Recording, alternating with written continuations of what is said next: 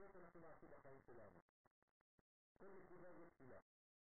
כל פעם שאני מתפלל, אני בעצם לוקח נקודה כזאת ומפתח אותה בחיים שלי בתפילת מנחה של זמן לא יודע מה ביום פלוני. זאת אומרת, זה לא משהו חדש במובן שלא היה ועכשיו, אלא כל הפוטנציאלים האלה כבר היו אצלי, ואני פשוט מפתח אותם אחד, אחד, אחד, אחד, אחד, אחד בחיים שלי. אז אני לא יכול להגיד שהחיינו כל הזמן על הדבר הזה, כי הוא כבר היה פה. כאן אמרו שהחיינו. מתי? כשנולדתי.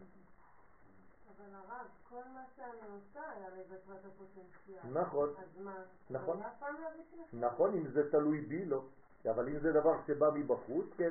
אני עכשיו קונה בגד חדש, ואני שמח בו, אז אני אומר שהחיינו. הבגד הזה לא היה אצלי, הוא היה בחוץ והבאתי את זה אליי. כל יום טוב. יפה, אבל זה לא היה אצלי, אני מדבר על העולם שלי. כל יום טוב, כן, כל יום טוב. אנחנו אומרים ש... נכון, זאת אומרת שהיום טוב הוא מחוץ כן. לנו. זה עוד מדרגה שיורדת אלינו. בכל תפילה של יום טוב זה ברוך, אה, ברוך אתה השם מקדש ישראל והזמנים. נכון. שהזמנים יהיו מקודשים דרך ישראל. נכון, שאמרנו שיום טוב זה בעצם זמנים. נכון, זאת אומרת שאנחנו מקדשים. נכון. אז זה לא מסתדר עם מה שאתה אומר עכשיו? כי זה לא בא מבחוץ.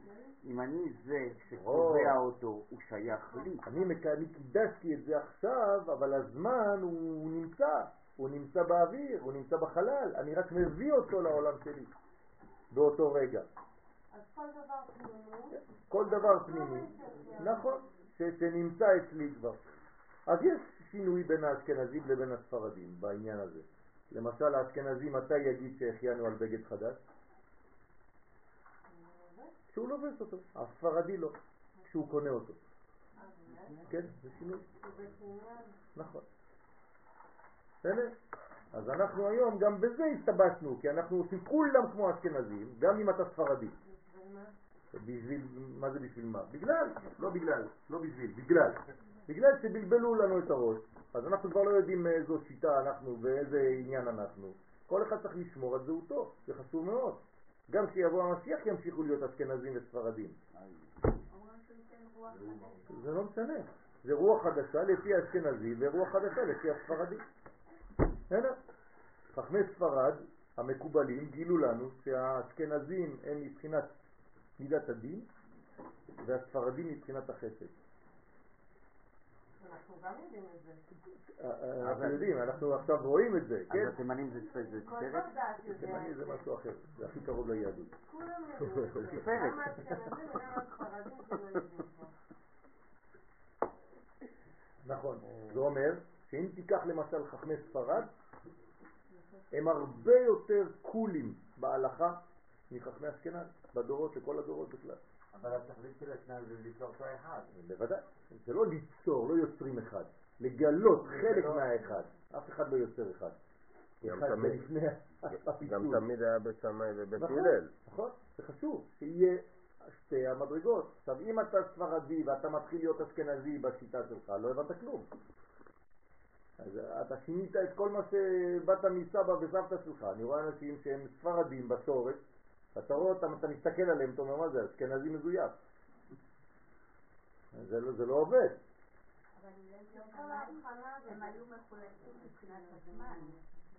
מה זאת אומרת מחולקים מבחינת הזמן? ש- הם חיו באותו זמן. לא, אה, אה, שמאי דיבר. כן, אבל הוא- לא, לא, הוא לא, הוא דיבר, הוא חי באותה תקופה, וההלכה הייתה כמותו באותה תקופה. גם אם ההלכה תהיה כמו שהוא אומר לעתיד לבוא. אבל בינתיים כל בית שמאי, איך הם היו עושים את ההלכה? לא. היו להם גם כן השגות של בית שמאי, והם המשיכו להיות בית שמאי. אבל למרות בית זאת, שמאי. הבנים והבנות היו מתחתנים ביניהם. בסדר?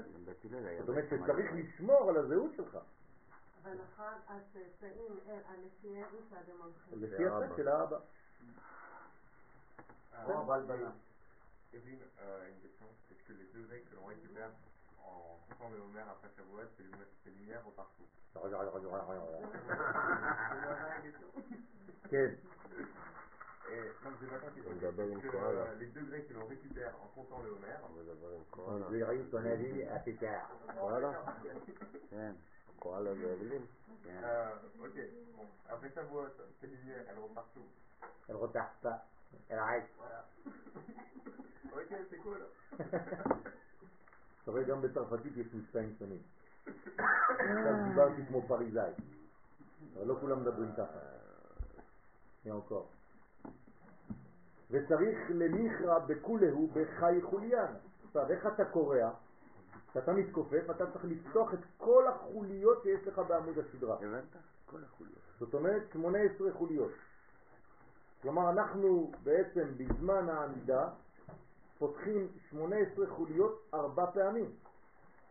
כלומר, כשאתה מתכופף ככה, אתה צריך לפתוח את כל החוליות שבעמוד הסדרה, שיהיה בעצם אוויר שנכנס שם.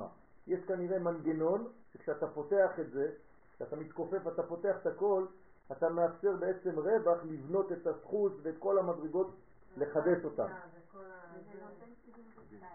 נכון, 5, 18 כפול 4, כן, 72, זאת אומרת שבעצם כל החסד מופיע דרך השליחה הזאת של החוליות. וצריך לכרוע בכולם בחי חוליות שבסדרה, לקבל תמנה עשרה ברכאן כנגד 18 ברכות ועמידה. וכלילן בחי עלמין, הכלולות ביסוד הנקרא חי העולמים. עכשיו איפה זה כל זה? זה ביסוד, היסוד נקרא חי, נכון? אם הוא לא חי, אין זיווג. אז זה נקרא יסוד חי עלמין, אנחנו בתיקון חי. הרב, החוליות האלה נספרות באלף בית מלמעלה, כן. כן, הנה יש פה מומחים לכל הרפואה הזאת. תשאלו אותם איפה החוליה הראשונה, איפה החוליה השלישית. למשל רופא, מומחה, כן, יכול להגיד לך שיש לך תקיעה בחוליה 7, 6, תלוי, ולפי זה אתה צריך לדעת מה פגום אצלך. לא רק מבחינה של עצמות. כלומר, אם הרופא הוא רופא חכם, ואתה או אתה חכם, אתה צריך לדעת שאם הוא אומר לך שיש לך בעיה בין החוליה ה-16 ל-17, מה זה אומר? אם יש לך בעיה בין החוליה השמינית לתשיעית, אתה צריך לדעת מה זה אומר. מה זה אומר? את המקבילה שלו ב-18? בוודאי. אז אתה צריך לדעת את המקבילה הזאת ומה קורה ב-18. כלומר, אני הולך לעמידה עכשיו, אני רואה את החוליה השביעית, אז אתה סופר שבע ברכות, מהשם שפתי תפתח, אתה רואה איפה הברכה השביעית, מה קורה בברכה השביעית, על מה היא מדברת, ושם זה כנראה חלק שאתה בזמן הזה כואב לך, לא טוב לך בזה. אז אתה צריך לתקן לפי אותה מדרגה. ודאיו תתקינו מראה מתניתים, וזה שתיקנו חכמי המשנה, כן, אז חכמי המשנה, כן, הם תיקנו את זה במסכת ברכות, דף כ"ח, אתם יודעים שלפני המשנה, לפני המשנה שאנחנו רואים היום, מה היה? לא, תמיד דיברו, גם במשנה דיברו, אבל מה היה לפני? איך, איך, איך פתאום הגיעו למשנה? ממה הגיעו למשנה? הרי מתור- מתורה אי אפשר להגיע ישר למשנה, נכון? אז בין התורה לבין המשנה, מה היה? אה, היה ליקוטי משניות. מה זה ליקוטי משניות? אמרו בעל פה מה שמשה רבנו קיבל בהר סיני. זאת אומרת, בהר סיני משה רבנו לא קיבל רק את התורה שאנחנו רואים, עשרת הדיברות. הוא קיבל את כל התורה שבעל פה. אז אתה לפעמים יש ביטוי כזה, הלכה למשה מסיני. אז מה זה הלכה למשה מסיני? מה שהוא קיבל שם, אבל זה עדיין לא נכתב, כי היה אסור לכתוב את התורה, נכון? שבעל פה. אז העבירו אותה מפה לפה.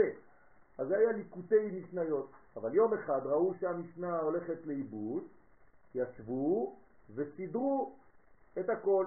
אבל לא הכניסו את כל הליקוטים האלה לתוך המשנה. יש משניות שלא נכנסו למשל, זה נקרא ברייתות, נשארו ברא, בחוץ.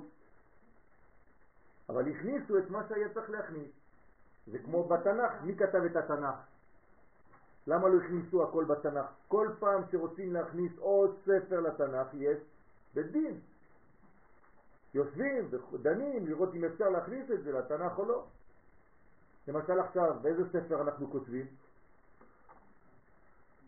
דברי הימים ג' נכון? אנחנו עכשיו באמצע כתיבה. אנחנו, ההיסטוריה, החיים. עוד מעט יבוא מישהו, בית דין, סנהדרין, עכשיו יהיה צריך חכם אחד עם רוח הקודש לכתוב את כל ההיסטוריה המודרנית הזאת. איך הוא ינסח את זה? אם הוא ימני זה יהיה ימני, אם הוא שמאלני זה יהיה שמאלני, אז איך הוא ינסח את זה? צריך רוח הקודש. בסדר, אז בעזרת השם, אז ככה זה העניין. אז זה הבניין המחודש של כל הדברים. ככה צריך להבין את הדברים. אז אותו דבר פה, חכמי המשנה, בראשם רבי יהודה הנשיא, כן, עליהם השלום, המתפלל, כן, צריך שיכרע, הם קבעו את זה, לתת לנו את כל הסודות האלה. כל אלה הם היו מקובלים גדולים, חכמי קבלה, חכמי סוד. זה לא בגלל שהם כתבו משנה וגמרא שהם לא היו בקבלה, הם היו עליונים, גדולים מאוד. בוודאי. אם לא, הם לא יכולים בכלל לכתוב לא משנה ולא גמרא ולא שום דבר. מה אתם חושבים שחכמי הגמרא לא ידעו את הסוד? אין דבר כזה. לכן גם כשאתה לומד גמרא, אתה צריך להבין את הסוד שבגמרא. זה לא סתם איזה מין אה, ספר חוקים. כל ההיסטוריה לא נמצאת בתורה? לא. לא. למה? בגלל שאנחנו רוצים לדעת רק מה שעיקרי, רק מה שמקדם את התהליך. לא אכפת לי לדעת שהיום בבוקר מכרת לי מרגל. לא, אבל איך איך להסביר שלפי ה... כן, הוא יש קוד, יש קוד ב- ב- בתורה, לפי ה... רואים? שהמקרים שעבר, זה היה כתוב. לפי הסודות. זה- זה- נכון, אבל זה, זה, זה, זה- זה, זה- זה- בגלל שמי שכותב את זה הוא נביא, הוא בבחינת נביא. לכן זה על פי השם, זה לא סתם ככה כותבים, באים לכתוב היסטוריה. אני לא יכול לבוא עכשיו לקחת איזה היסטוריון של היום ולהגיד לו, טוב, תכתוב לי עכשיו מה שקרה בדור הזה. תלוי איזה שיטה יש לו. להיות ממש חוכמה גדולה כדי לעשות את זה. זה לא, אתם מבינים מה אני רוצה לומר? איך כותבים בכלל? איך כותבים? איך מנסחים? נכון? אז הכל סובייקטיבי. יש לכם ספר היסטוריה שהוא לא לפי ההיסטוריון שכתב אותו? לא. כל ספר, תלוי מי הוא היה בחיים שלו. אם היו לו דעות שמאל, כל הספר הוא שמאלני. אם היו לו דעות ימניות, אז כל הספר ימני. אז מה, זה אמת או שקר? הכל שקר, הכל סובייקטיבי. אז מה, איפה האמת? אז, אז לא, אז זה אדם רק שהולך לפי האמת האלוהית, רק הוא יכול לכתוב את זה. יפה. זאת אומרת שזה מדרגה שצריך בשביל זה סנהדרין. אז גם גילויים חדשים שיוצאים, הם צריכים להיות מעוגנים במה שהם קיבל משה בהר סיני. אם זה לא קשור למשה בסיני, אין דבר כזה. אין חידוש שתלמיד חכם מחדש או אומר שמשה לא קיבל בהר סיני. גם, אני אגיד עכשיו דבר מוגזם, אם משה בעצמו לא זוכר שהוא אמר את זה. יש מדרש כזה בגמרא, שרבי עקיבא אומר דברי תורה ומשה לא מבין. ואז רבי עקיבא, מישהו שואל אותו באמצע השיעור, הוא אומר זה הלכה למשה מסיני. אז משה אומר וואלה, זה ממני?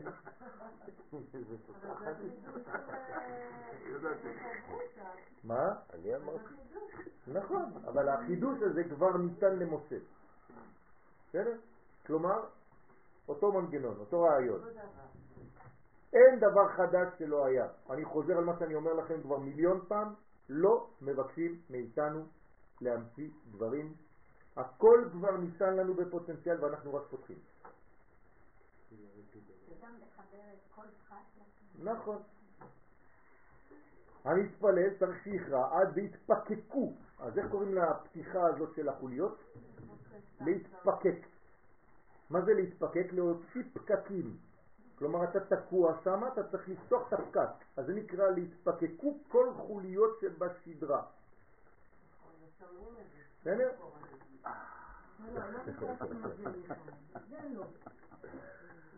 כן? לא צריך להיות אה, אה, מרושע עם הגוף שלך, צריך להיות בעדינות. כלומר צריך לכבד את הגוף. בסדרה, פירש רש"י, תראו מה אומר רש"י, עליו השלום, שיראו הפקקים שהם הקשרים שבסדרה. כלומר צריך לראות את זה. יצא בול חדש של רש"י בצרפת עכשיו. כן. ראיתם פעם את הראש של רש"י? כן? הייתם למה הוא דומה? אראה לכם את הבול שלו. בול חדש.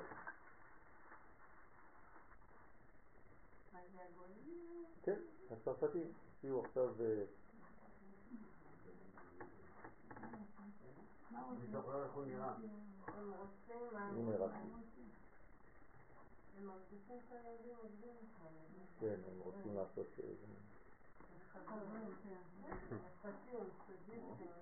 הנה רש"י.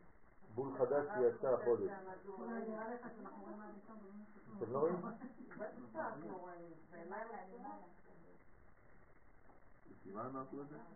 זה? הנה, זה כתוב אפילו, אני מסכים את זה, אתם רואים רש"י. זה בול, צרפתי, שיצא עכשיו. אז אה, כל היהודים קנו את זה בטונות, לא נשאר כבר.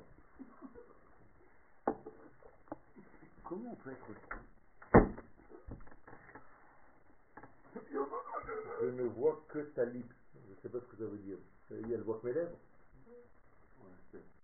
Oui, que ta quoi Je, je ne vois que ta lippe. Evelyne.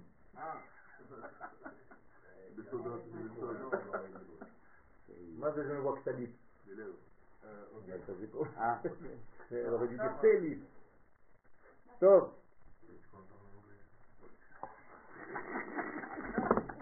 יש לנו קודים פה, אבלין אומרת שהיא רואה רק את הליפס שלי. כן. הכל בסודות, הכל בסודות. טוב. כן, טוב. אז הבנתם איך זה עובד? אז אומר רש"י שכל המדרגות יראו הפקקים ושדרה יהיו לולב. ומה זה עמוד השדרה? זה לולב. כלומר עמוד השדרה דומה ללולב. אתם רואים שבלולב יש טק טק טק טק כאלה, נכון? כשאתה מכופף את הלולב זה עושה דבר כזה, נכון? אז כל זה זה בעצם לפתוח פקק. אז אתה צריך להיות בעצם כמו הלולב הזה. לפתוח את כל הפקקים שפוקקים אותך. יש אה, למשל בנישואים, בזמן החתונה, כתוב מתפקקים כל עוונותיו של האדם. אז גם כאן יש איזה מין כפרה שהכל מתפקק. כלומר, אתה מוציא את מה שחוסם אותך בחיים. כל החסימות שלך זה בגלל שעמוד השדרה שלך לא עובד. אז צריך בכל יום לעשות כמה פעמים, זה הטיפול שלנו, כמה פעמים כאלה? שלוש פעמים כפול ארבע, נכון? 194. שלוש כפול ארבע, 12 כאלה כל יום. כפול 18. מה? לא, אנחנו לא עושים 18 פעמים, רק 4 בכל עמידה. זאת אומרת, כל יום צריך לעשות לפחות את התנועה הזאת 12 פעמים כדי לפתוח חמצן שייכנס בעמוד השדרה. בסדר? הנה, זה רש"י, נכון. זה עוד. אבל יש גם כן המוסר, מה? גם. כן.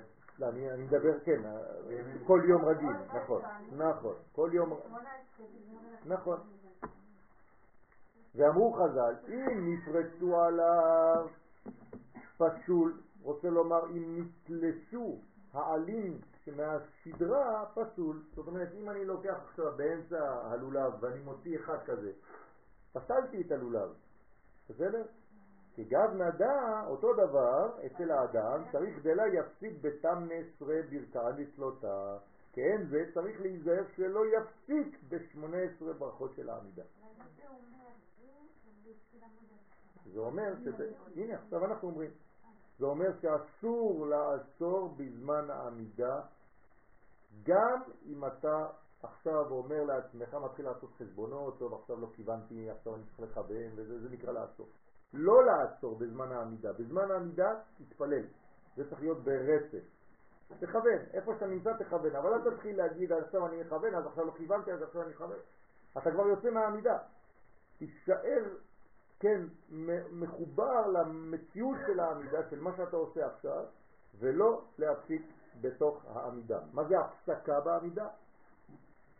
כן? ללכת זה לא להפסיק למשל. אם משהו מפריע לך באמצע העמידה אתה יכול לזוז.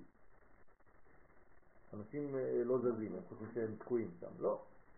אם משהו מפריע לך, אם אתה ליד מקום מלוכלך עם ריח, תזוז. מסוף הריח עוד 400. זה לא נקרא הפסקה. אבל לדבר באמצע העמידה זה אסור. זה נקרא הפסקה. גם בחזרה? בסדר? מה? גם בחזרה? בוודאי, בחזרה אסור אפילו ללמוד. כן? אסור אפילו לפתוח ספר וללמוד בזמן החזרה, כי החזרה הרבה יותר עליונה מהעמידה עצמה. ובחזרה כולם, אה, מה אכפת? העיקר שהוא הוא- הוא לבד. כאילו החזן מסכן לא יתפלל, אז הוא צריך לעשות חזרה בשביל עצמו. כולם מדברים. אני כבר התפללתי, מה אכפת לי ממנו? יא חמר, זה לא בשבילו, זה בשבילך. ואתה במדרגה הרבה יותר גבוהה מאשר בעמידה שלך. הנה עוד בלבול. אנחנו חושבים שהפרט יותר גדול מהכלל.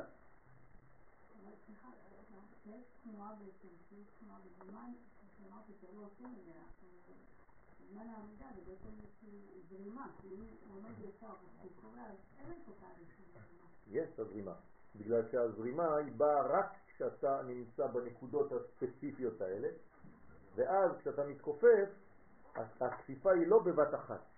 לכן אמרתי, איך מתכופפים?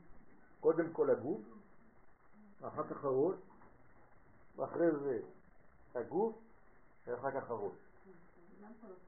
אז בתוך זה זה גם מחולק, בסדר? Une, une, une question, les questions. La colonne vertébrale comprend. Voilà, la, עזוב, עזוב, עזוב, אתה רוצה לשגע אותו מסכן. Ok, voilà. La colonne vertébrale co- correspond aux 22 lettres du alphabet, qui pourquoi divise pourquoi on a fait. כמה חוליות יש בעמוד הסדרה? 24, 18. אין 18. כן, זה ה-18 שזזות. יש שבע צוואריות, 12 אה, חזי- חזיות ועוד שבע של הלומברום, שזה כאילו התחתונות. אוקיי, עכשיו מה זז מכל זה? מה יכול. להתפתח מכל זה? הכל, חוץ מהחמש של הסקרום, שהם לא נחשב, אחד או חמש, תלוי איך זה בדיוק. מה שאנחנו אומרים. לא, אבל זה 22 שבע, פחות 5. שבע, 12, 6. בסדר, לא חשוב, אבל מה, אתה אומר לי חוץ... שבע, 12, 6. נו, אז כמה זה יוצא? 12 ו-6. למה אתה לא סופר את הצוואר? אתה לא מזיז את הצוואר? יופי, אז בוא נגיד שאתה לא מזיז שניים מהצוואר, יאללה, אני אלארג' איתך.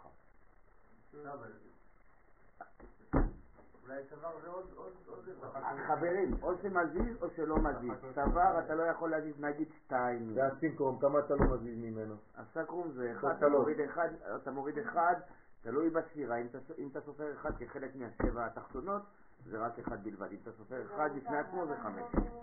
אז זה אומר שש ועוד חמש. תלוי, אין, אין ספירה, ש... אין, ספירה, אין כרגע, אני לא רואה ספירה ש... שיוצאת 18. סליחה. אנחנו כבר עשינו את זה פעם שעברה, כבר התווכחנו על זה פעם שעברה. תשמע, רבי שניאור זלמן עליו השלום מביא בדיוק את העניין הזה, והוא אומר שמה שיש 18. אני לא יודע, לא. צריך ל- ל- לראות איך בונים את זה. זהו, אני לא מבין איך בונים את זה. בסדר. יכול להיות שהחלוקה של הרפואה והחלוקה שלהם היא שונה. החלוקה של הרפואה מתבססת על פן מסוים, והחלוקה. שלהם מתבססת על דבר אחר. זה יכול להיות שצוואר נחשב כיחידה אחת, וזה מתחלק בצורה. אני כנראה, אצל חכמי הסוד החלוקה היא שונה. אני לא, לא כל כך אה, הולך רק לפי הרפואה, כי, זה כאילו ללכת לתנ"ך. לא, ברור, בסדר, אבל התנ"ך הוא גם כן, לא... אה, מי חילק לנו את התנ"ך לפסוקים? הנוצרים. אז התנ"ך שאנחנו יש לנו היום, כל תנ"ך, אתה אומר פרק ב' אה, פסוק ד- מי עשה את זה? כומר, אנגלי. הוא חילק לנו את זה. עכשיו, אם הוא. חילק את זה לפסוקים, זאת אומרת שהייתה לו שיטה, ובשיטה הייתה מגמה. שאתם לא יודעים כמה זה גרוע איך שאנחנו לומדים היום עם השיטה הזאת. לא, לא, לא. משה לא, לא חילק את זה. לא, לפרשיות. לפרשיות. לא לפרקים ולפסוקים. אז היום החלוקה שלנו היא שיטתית. בלי נדר, אולי בשבת אני אביא לכם דוגמה ושיעור על הדבר הזה. שזה כל כך גרוע שאנחנו הולכים לפי השיטה הזאת. אבל אין לנו תנ"כים אחרים. נכון, זו בעיה. דהיינו לקבל חי נענועים בלולב, לפי שהם כנגד חי נענועים של הלולב. כמה בלולב אנחנו עושים כיוונים? 18, נכון? חי חי יודוך. איך 18? 6 פעמים כפול 3, נכון? אנחנו עושים כל פעם 3, 1, 2, 3 לשישה צדדים. שעל ידיהם ממשיכים החסדים למלכות מכל לבב קצוות. אז זה בדיוק דומה לאותו עניין, לאותה עמידה. זאת אומרת, הנענוע של הלולב זה בעצם הנענועים שלי. כלומר, מה קורה באותו זמן? זיווג. זאת אומרת שהזיווג בין זעירנטין למלכות, כמו בלולב, הוא נעשה דרך העמידה. אז בעמידה אני בעצמי הלולב, כל אחד מאיתנו הוא הלולב. אז אתה אסור לך להיות יבש, נכון? כי אם לולב היבש פסול. אז גם בעמידה אם אתה יבש, אתה בבעיה. כן בתפילת חי ברכות. כל הברכות הן קשר אחד של תיקון קומת המלכות. זאת אומרת, כל הברכות זה רק בשביל דבר אחד, להביא את האור העליון למלכות. זה מה שצריך לדאוג. אני אומר את זה במילים פשוטות כדי שלא נשאר באוויר. כל המגמה שלנו, לא חשוב מתי, הנה עכשיו אנחנו לומדים תורה, אני יש לי רק רעיון אחד, להביא יותר אור אלוהי לעולם הזה. נקודה. זה אומר שמה שמעניין אותי זה שאנשים יקומו מחר בבוקר בכפר עם אה, רצון להתקרב, וההוא רוצה להניח תפילין בפעם הראשונה, זה מה שמעניין אותי. זאת אומרת, הבאתי יותר אלוהות לעולם. הבאתי יותר שמחה למישהו שהיה עצוב. הבאתי יותר רפואה, לא אני. אני רק מזרים את הקדוש ברוך הוא כמה שאני יכול. זהו. זה האידיאל של העמידה. זה נקרא להביא את האור העליון למלכות. בשביל זה צריך לחיות. בשביל זה צריך לחשוב כל רגע כמה אתה מביא לאומה שלך, לעם שלך, לארץ שלך, למדינה שלך, לכל מה שאתה רוצה. ואם היינו פועלים בצורה כזאת, זה מין דאגה אינטנסיבית, כן? כל יום, כל רגע, כמה שיהיה יותר אור במלכות. אני רק רוצה למלא את המלכות, כאילו יש לי סל שאני צריך למלא אותו כל הזמן. זה נקרא יראת השם. בסדר? כן. כשאנחנו מסתכלים בסידור של התפילה, כן. אז אומרים שמתחילים בעולם התפילה, ואחר כך. בעולם היצירה וכו'. ובעמידה שזה עולם כן. האצילות. איך זה מתקשר? זה מלכות באצילות שאתה מתכוון, שאתה אומר אה, איחוד עם המלכות? איזה מלכות? תמיד זה מלכות דאצילות. רק שכשאנחנו, אנחנו, עוד פעם, אנחנו לא עולים לשום עולם, העולם יורד. כלומר, כשאני מתחיל אני במקום שלי, אני לא זז. אני פשוט נפגש עם מודעות של עולם העשייה. אחרי זה אני נפגש עם מהות אחרת, כי התרחבתי.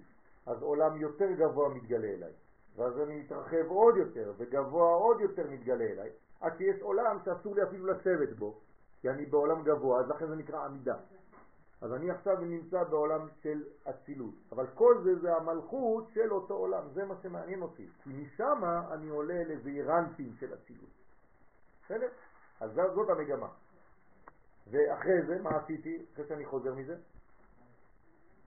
עוד פעם זה חוזר לעולמות של העשייה. למה? אני צריך להביא את כל מה שנפגשתי איתו במונחים הגדולים האלה, בעולמות הגדולים האלה, לעולם הזה. אם חזרתי לעולם הזה בלי להביא איתי משהו, יגידו לי, תגיד לי, מה אתה נורמלי? אתה הולך למקום כזה, פוגש את המלך, אתה לא מצלם משהו משם? אין לך כלום, לא כתבת, לא, לא הקלטת, מה שראית שם, זה בדיוק אותו עניין. היית בעולם גבוה, אמרו לך, נו, ספר, מה ראית שם? כלום, אין כלום. אתה יבש, אדוני, אין, אי אפשר ככה. זאת אומרת שכל מה שנפגשת עם הערכים הגדולים האלה, תביא אותם לעולמך. ואיך אני יודע שהבאת אותם לעולמך או לא? אתה משתנה, אתה חי. אז אם אתה לא משתנה כל יום בחיים שלך, זה אומר שאתה התייבשת.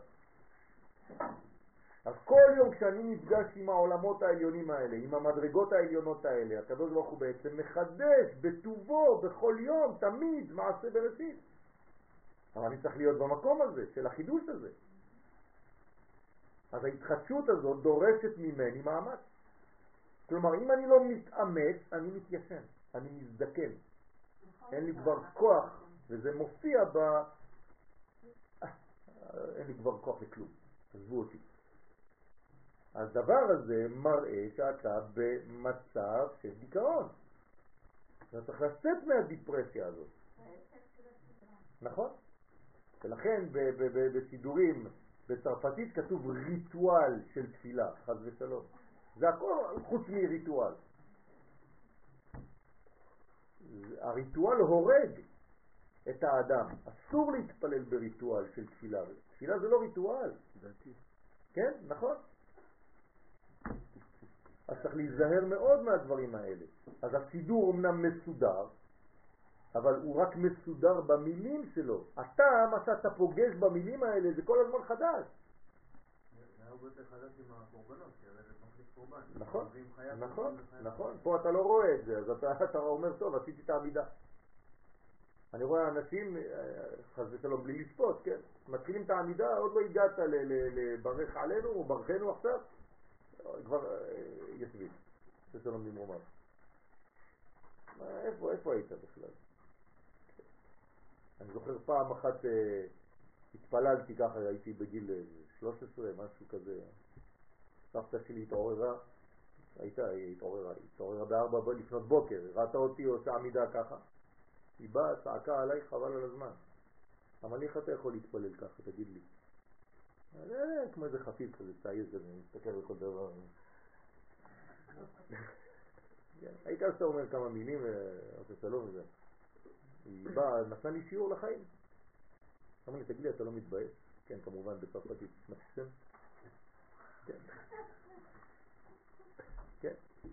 אז אמרתי לה, עלת, כן, אז היא הסבירה לי, כן, בצרפתית שלה, בערבית, כן, המודרנית. מה לא עושים? אי אפשר להתפלל בצורה כזאת. אז אלו התיבות, כמה דהוקמו מראה מתמיתים. אפילו נחש כרוך על עקבו לא יפסיק. כן? אז הוא מיותר. כן, לא יודע מה הוא רוצה לומר פה. זאת אומרת שבעצם גם אם... כמה דאמרו מראה מתניסים. אה? מה זה? תיבות של כמה דאמרו המראה מתניסים. כמה דאמרו המראה מתניסים. אפילו נחש כרוך על עקבו לא יפסיק. מה זה הוא מיותר? אלו התיבות, כמה דאמרו מראה מתניסים. כן, אבל למה זה מיותר? אמ, כמו שאמרו בעלי המשנה, אה. מה אכפת לי שהם אמרו, לא אמרו, אם זה כתוב, הם אמרו את זה. אוקיי. אז מה, הם כותבים לי שהם אמרו את זה? אני קורא משנה, אני יודע שהם כתבו. טוב, כנראה. אוקיי. זאת אומרת, למה לא צריך להפסיק אם אתה רואה נחש בזמן העמידה? מה אתה עושה? כלום, אתה ממשיך. ממשיך להתפלל. למה? אם אתה לא זז, הנחש לא מקיש אותך. כי הנחש הוא לא מקיש אם אין לו, הוא שליח. הנחש הוא שליח של הקדוש ברוך הוא. לא סתם מקיש מישהו. אבל, אם זה עקרב, אתה בורח. אתה צריך להרוג אותו. חתול זה אז תעזבי אותו. בסדר? אני מדבר עכשיו על עקרב ועל נחש. כלומר, אם זה נחש, למה לא צריך להפסיק אותו? כי נחש, כשהוא מקיש, מה קורה לאדם? מעקר. להפך, מתחמם. הארץ שלו.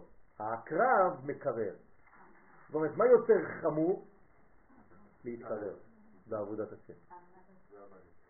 ולכן, הקרב, אם הוא בא, אתה צריך להפסיק, להרוג אותו ולהמשיך. כי הקרב הוא לא עוקץ בגלל ששלחו אותו, זה הטבע שלו. הוא עוקץ, כל בן אדם. למה צריך להפסיק להרוג אותו? בגלל שהוא... מה להרוג אותך? הוא בא להרוג אותך. אני צריך להתפלל, מה יכול לקרות? להכות. תקבל עקיצה. תקבל עקיצה וזהו. אתה תפסיק בין כה וכה. אז עדיף להפסיק לפני. אף פעם הייתי ליד הקרבים לא עקצו אותי. אה, כי לא התפללתי. לא, אני מתפלל. הם ידעו שאתה שוטר. אה, כן? על אופנוע.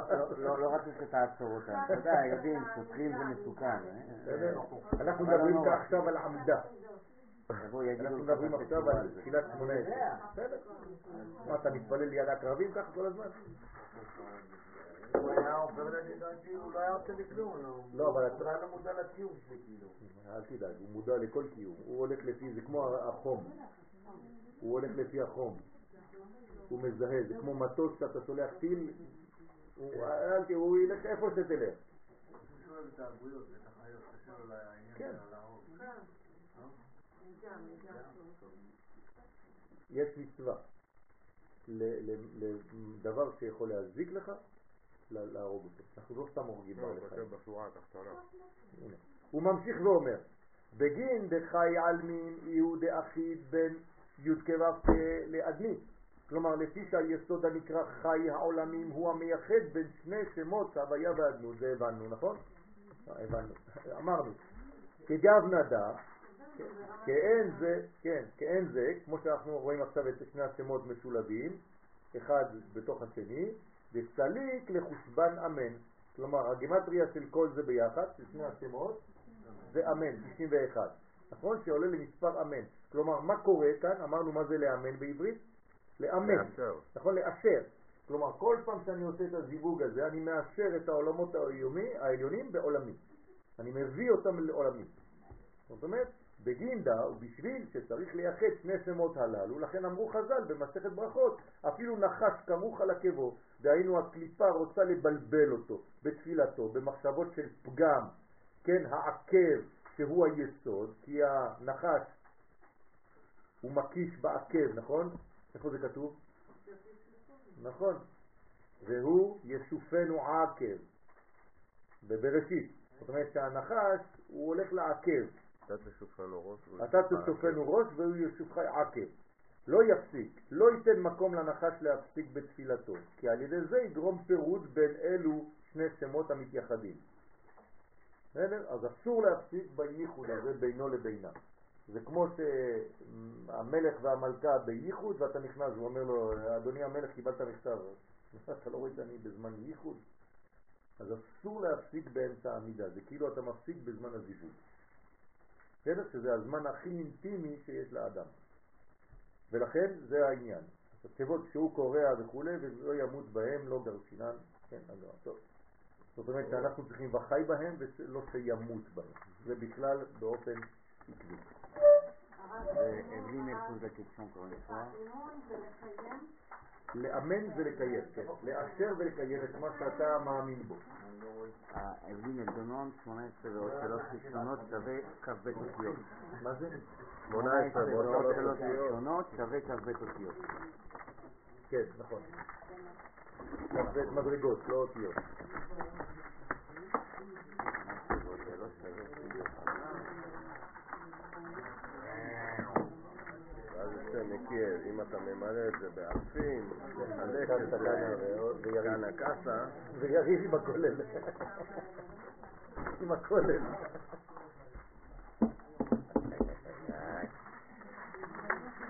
C'est la portugaise, t'as toutes les permissions, hein C'est la portugaise qui te fait. Aïe, aïe, aïe, aïe, aïe, aïe.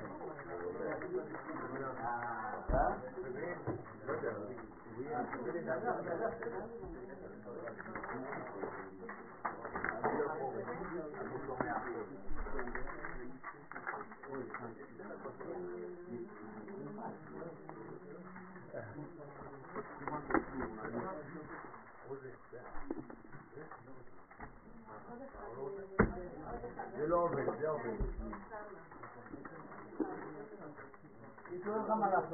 אז אמא שטעים.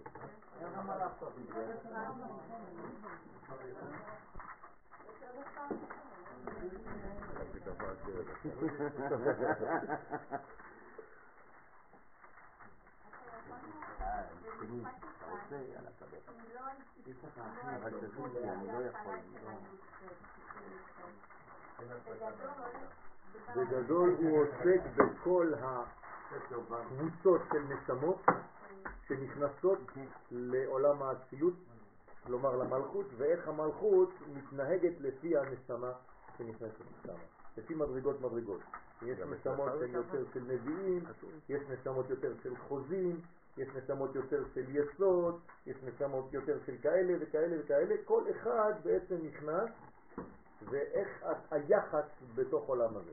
זאת אומרת שאנחנו עכשיו נפגשים עם כל סוגי הנשמות שמתפללות. ואנחנו בעצם מכבדים, זה אומר שהזוהר מכבד כל מדרגה לפי הספציפיות שלה. לא בגלל שאנחנו נפגשים עם הכלל, שהכלל הורג את הפרטים, לא. ביהדות הכלל לא הורג את הפרטים, ולא רק שהוא לא הורג אותם, אלא הוא מחיה כל פרט לפי הזהות שלו. זאת אומרת שזאת, זה היופי ביהדות. זה שהכלל מכבד ושומר את הייחודיות של כל מדרגה, וכל מדרגה צריכה לגלות את אותו כלל, אבל לפי הייחודיות שלה. זה הסוד הגדול. בסדר? זה, זה, זה הנושא המרכזי. ועוד, יש לפרש מה שאמרו חז"ל, כל הקורא הקורא בברוך, כן, זה מה שהזכרנו מקודם, כלומר, זה הכלל. כשאתה אומר ברוך אתה קורא, כי עניין הקריאה הוא ביסוד, ועל ידי הקריאה מורידים שפע מהיסוד למלכות. אמרנו שאנחנו עושים תנועה, אקט סימבולי, כדי להמחיש שאנחנו מורידים עכשיו מדרגה. כלומר, כשאני מרכין את הראש, אני מוריד י', וכשאני מרומם את הראש, אני מרים א', ואז אני גורם לזיווג ביניהם. בסדר? ההוקמוה, סליחה? אני צריך לכוון את זה? כן, צריך לכוון, כתוב לך בסידור גם. כתוב לך גם בסידור באותו זמן, שעכשיו זה הזמן של הי"א, אחרי זה זה הזמן של הה"א, אחרי זה זה הזמן וכו', בארבע קריאות האלה. ההוקמו, הרי ביארו חז"ל, שצריך לכלול בעשר ספירן, שצריך לכלול ביסוד עשר ספירות, הנה. כן?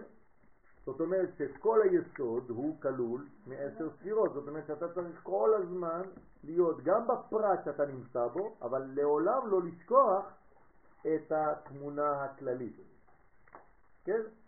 וזה בחיים שלנו בכלל. למשל, אני עכשיו מצייר, יש לי ציור. אני לא יכול להיות בכל הציור כל רגע. יש לי פרט קטן שאני עובד עליו עכשיו, נכון? אבל זה לא נכון. גם אם אני עובד עכשיו על הפרט הזה, אני כל הזמן צריך להתרחק ולהסתכל איך הוא נכנס לכל המנגנון הזה, כי אם לא, יכול להיות שזה עשיתי מאוד יפה, אבל זה לא שווה, לא, לא מתאים לשאר. אז מה עשיתי? אז זה רק מכער את הציור במקום לעשות אותו יותר יפה. אז גם כשאני עוסק בפרט כלשהו בחיים שלי, תמיד אני צריך לדאוג איך הוא נכלל בהרמוניה הכללית של הדברים. בסדר? זה חשוב מאוד בחיים שלנו, כל אחד בנושא שלו, כל אחד בחיים שלו. גם אם אתה רוצה. יש אנשים שבגלל זה אין להם טעם. יש אנשים שאין להם טעם, הם קונים לך דבר ב... בגלל שזה עולה 10,000 שקל, אז הם ילכו להשקיע ב-10,000 שקל, והם ישימו לך את זה פה. אז זה יקר, זה יפה, בפני עצמו. אבל ביחס לכל מה שעשית בבית, זה סתם עומד שם באמצע, אתה לא מבין. יש אנשים שאין להם טעם, שהם מסתכלים על הפרט הספציפי הזה, אבל בתוך המכלול זה מכוער. זה אותו דבר. זה בבישול. ובהכל, אני אומר לכם, אני רק נותן לכם דוגמאות, בכל המציאות, בכל התכנים, בכל המציאות זה אותו דבר. כן, אמרנו כלל פחת כלל. בדיוק. נכון, אז זה, בדיוק, נכון, זה, השורש שלו, של אותו פרט. כלומר, אל תוציא את הדברים מהקשרם הכללי. וגם בדיבור שלך זה אותו דבר. לפעמים אנשים פתאום מוציאים לי איזה משפט לא קשור בכלל לכלום. טוב, טוב, בסדר, אתה ממשיך כאילו, אתה לא רוצה להעליב, אז... אבל צריך שהכל יהיה קשור, כן? זה, זה, היום זה, זה הדיבור של הצעירים, מה קשור. אבל זה גם זה, כן, מה הקשר, אבל גם זה לא קשור. סתם מילה באוויר. אתה אומר לו דברים מאוד קשורים, הוא אומר לך מה הקשר. בסדר, הוא צריך להגיד מילים. זה הכל בכאילו. כן, נכון. שצריך לכלול ביסוד עשר זה ספירות. לא נכון. ילדים הם, ובני נוער, הם רואים קשר שאנחנו לא רואים. יש הרבה לינקים. כן, ואני ממש לא בלייב. הוא באמת, כאילו, הוא באמת צועק, מה הקשר? כאילו. נכון, יש פה כאילו. למה הוא לא מוציא את הקשר אולי? אז לכן צריך, כן, הקשר זה היסוד. זה מה שמקשר בין הדברים. כלומר, מי שפוגם ביסודו, פוגם בתכונה הזאת שעכשיו הסברת אותה. זאת אומרת שהוא לא יודע לעשות דברים בהרמוניה. אז החדר הזה הוא כמו שהוא, אם אני עכשיו מכניס למשל תריסים שלא קשורים בכלל לעולם הזה, לחדר הזה, לאולם הזה, אז זה יכול להיות יפה בפני עצמו, והחדר יפה בפני עצמו, אבל שני ביחד לא עושים. ככה זה בדיזהרמוניה או בהרמוניה. וצריך כל הזמן לדאוג לדבר הזה בשלמות, זה לא דברים של מה בכך. זה דברים חשובים רבותיי, וזה יופיע בכל פרט בחיים שלך. החל מהמחשבות שלך וכלה בצורת הלבוש שאתה מתלבש בו. אבל איך, איך ידע האדם לא לפגוע ביסודו אם לא לימדו אותו מה יסודו? אז בגלל זה צריך ללמוד, זה מה שאנחנו מנסים ללמוד. כלומר, אנחנו צריכים ללמוד שאת... כדי לא לפגוע ביסודו, הוא צריך נכון. לדעת מאיפה היסוד שלו. נכון, ומה מה הוא עושה? מה זה היסוד הזה? יסוד של מי? של מה? כן? של איזה בניין? וכו'. ואינון, שהם עשר אותיות, אז הנה אותיות י' כ' ו' כ', כן, במילוי אלפין, אתם רואים? ממלאים את השם י' כ' ו' כ' עם א', כי כשמתייחדים זון, אז יש עשר אותיות פה, אז כשמתייחדים זון על ידי היסוד, אז כשזכר ונקבה, כמו י' כ' ו' כ' ומלכות, מי מחבר ביניהם? תמיד יסוד, נכון? בין כל קומה לקומה יש נקודת דבק. הדבק הזה נקרא יסוד. בסדר? זה אותו דבר. יסוד זה דעת, נכון? זאת אומרת, למשל בין חתן וכלה, אתם צריכים להבין שבזמן שהם בחופה יש איזה מין יסוד וירטואלי שעכשיו מחבר ביניהם. ומי זה היסוד הזה? מי, מי זה המגלה את היסוד הזה? הרב המחתן. אז הרב המחתן הוא כאילו השכינה שביניהם, היסוד המקשר, הדעת המקשרת ביניהם. לכן, אז נשלם זעיר אנפין בשם מה שבו. כלומר, זעיר אנפין זה שם מה. זה מה שמקביל לו. אבל מה, מה זאת אומרת זה שם מה? הוא צריך להשלים את עצמו. אם הוא לא, אז זה כמו זעיר אנפין שאין לו את הגילוי של שם מה. גם אם שם מה מתאים לקומה של זעיר אנפין, זה לא אומר שזה קנוי. אתם מבינים את מה שאני אומר? אנחנו תמיד אומרים שמה זה זעיר אנפין. נכון, זה בפוטנציאל, אבל אם אתה לא בונה את זה, זה לא יתגלה שם. אז אני צריך למלא את זעיר אנפין מהתוכן, מהתכונה שלו, שזה שם מה. אבל זה לא בא באופן אוטומטי, צריך לעשות עבודה בשביל זה. ומאיר משם, זה, משם זה, על ידי היסוד למלכות. ומהכוח הזה של שם מה, אני מאיר למלכות, אני עכשיו יכול לתת למלכות. אבל אם הזעירנטין לא מלא בשם מה, מה הוא יכול לתת למלכות? שום דבר. לכן נרמזות כל עשר ספירות במילת ברוך שביסוד. כלומר, מה זה ברוך בעברית? קשר, נכון?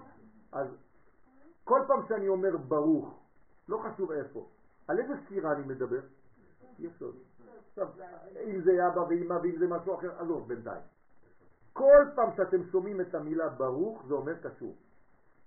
כלומר, תכתבו ליד הברוך שלכם, קשור. ברוך אתה השם, קשור אתה השם. זה לא שאני מברך אותו, מה, איך אני יכול לברך אותו? בני סואטו, זה שטויות.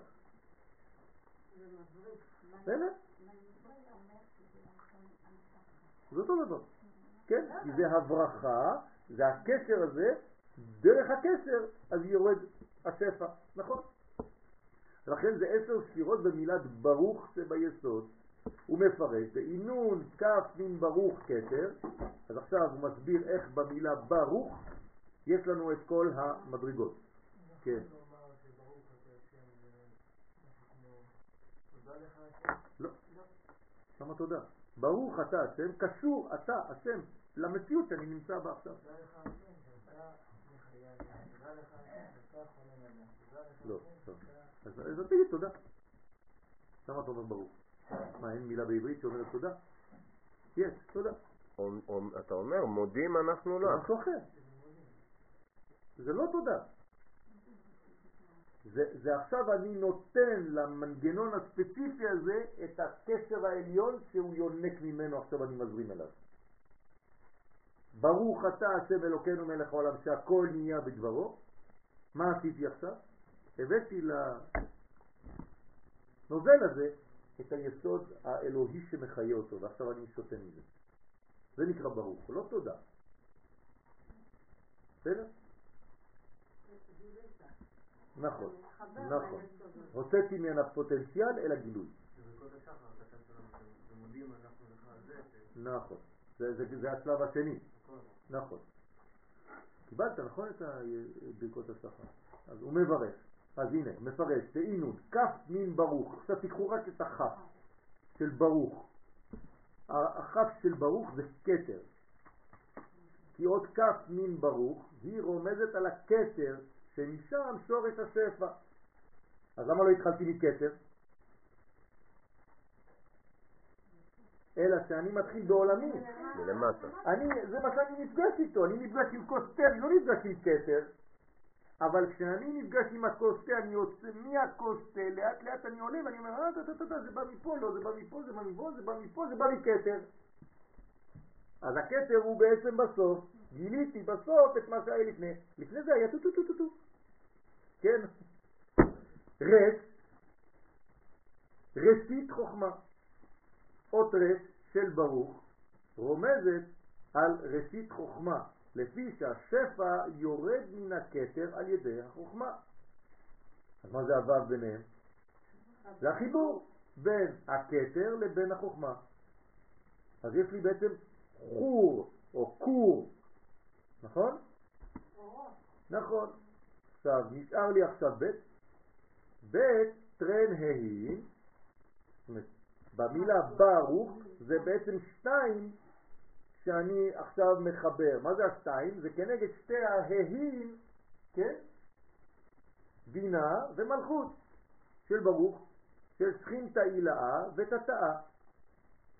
שכינה עליונה שהיא בינה ושכינה תחתונה שהיא מלכות. כי מחוכמה יורד השפע לבינה וממנה דרך ו' קצוות למלכות. והוו זה שיט ספירן, זה תמיד החיבור, זה החיבור בין כל המדרגות. זה אירנפין של ברוך, אומר שש ספירות של זה אירנפין. אז הבנתם מה זה ברוך עכשיו? זאת אומרת, יש לי בית ההין, ה, ה, רש חוכמה, ראשית חוכמה, כבר שזה הזעיר אנפין שמחבר תמיד, וכתר. אז כל פעם שאני אומר ברוך, יש לי בעצם את כל הבניין, שמה. עכשיו, ברוך אמרנו שזה קשור, זה אותו דבר. נכון? קשור אתה. זאת אומרת שאני צריך לכוון שאני אומר ברוך, להביא מהמדרגה העליונה, כן, דרך כל מה שעובר פה, את החיבור של העולם הבא עם העולם הזה. שבבית ה' של הבית. הנה, אמרתי עכשיו, בין העולם הבא לעולם הבא. זאת אומרת, הכוס הזה הוא בעולם הזה, הכוס הזאת, בעולם הזה, נכון? אבל היא לא רק בעולם הזה, במנגנון הפנימי שלה היא שייכת לעולמות העליונים. עכשיו, אם אני לא מגלה את זה, אז יש לי בעיה. מה אכלתי? רק את העולם הזה. אז אני הופך להיות חיצוני, חיצוני, חיצוני, חיצוני, חיצוני, ואז אתה הופך להיות בן אדם חיצוני. כל כולך ברברי, כן, טרי, כמו, כמו פראי כזה, אין לו שום יסוד פנימי. זאת אומרת שאם אדם לא מברך בחיים שלו, כל החיים שלו, שלו הופכים להיות חיצוניים. בסדר? ברגע שאני מברך ואני גם יודע מה אני עושה בזמן הברכה, אז מה קורה? אני מחבר עכשיו בין העולמות.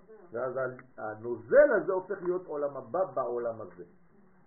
אז אני עכשיו מתחבר לא לנסטי של פה, או לפיוז T, אלא לפיוז העליון.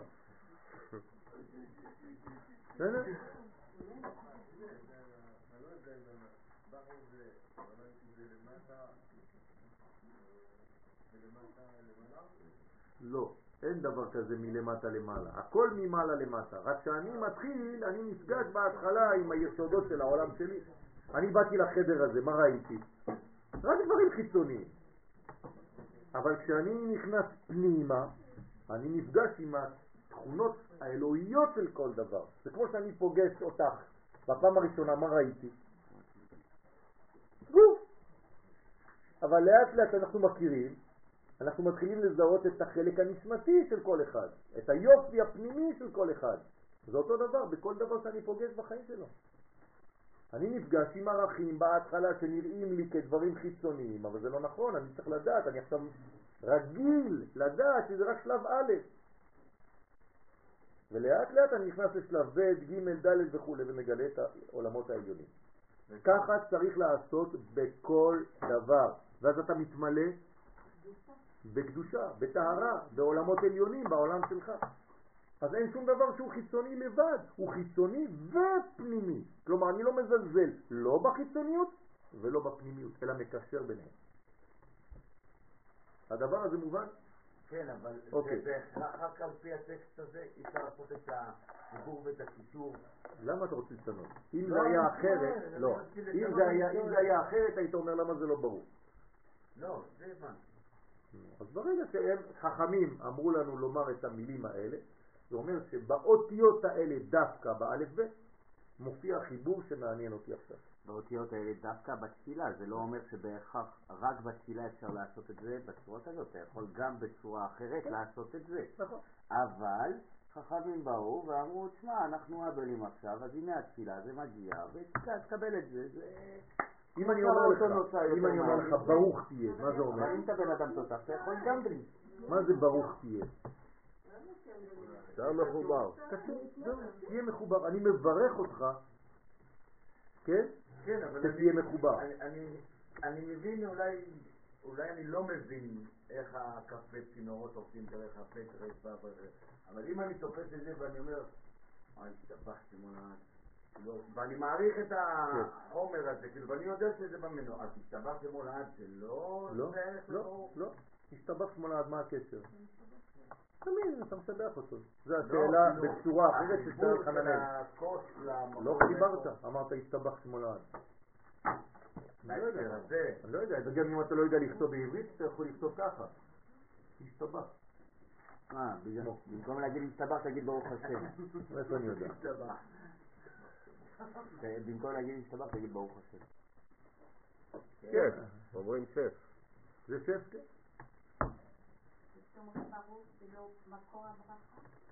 זה גם מקור הברכה, אבל אני עכשיו עושה קשר, אני לא רק מגלה שיש מקור. לגלות שיש מקור, השתבח שמו, זה לא אומר שההשתבח שמו מגיע אליי. זה הכרה, זה לא חיבור. פה אני מקשר את ההשתבח שמו אל החיים הפרטיים שלי. אה, זה כבר מדרגה אחרת, אדוני. כלומר, אני בעולם של ריבוי, והבאתי את עולם האחדות אל עולם הריבוי. זה כבר סוד גדול. כלומר, אין בכל העברית ארבע אותיות כל כך חזקות מאשר הדבר הזה. ולכן חכמים לעניין חיבור. לעניין חיבור. לכן חכמים, והקדוש ברוך הוא שנתן להם חוכמה, תקנו לנו לומר את הדבר הזה דווקא. בסדר? זה סוד, זה לא סתם אה, מילים, זה, זה הקומבינציה, זה הצירוף המנצח. אין יותר טוב מזה. תאמין לי שחכמים ישבו על זה וקיבלו ברוח הקודש את המילים הנכונות והמדויקות ביותר. אז אם כתוב ברוך, אל תגיד משהו אחר. זה מה שעובד. עכשיו, אנחנו לומדים את זה גם עכשיו, יש לנו גם ברכה, ברוך השם, עוד יותר קשר. כי עכשיו, מי שלא לומד תיקוני זוהר עכשיו, הוא לא יודע מה זה ברוך. עכשיו אתה יודע מה זה ברוך. כלומר, כל פעם שאתה תראה את המילה ברוך, אתה תגיד לחבר שלך, אתה יודע ממה זה בנוי ברוך? תגיד לך, לא, מה זה ברוך.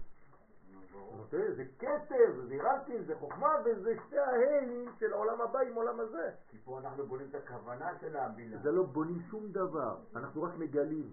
מגלים. מודעות.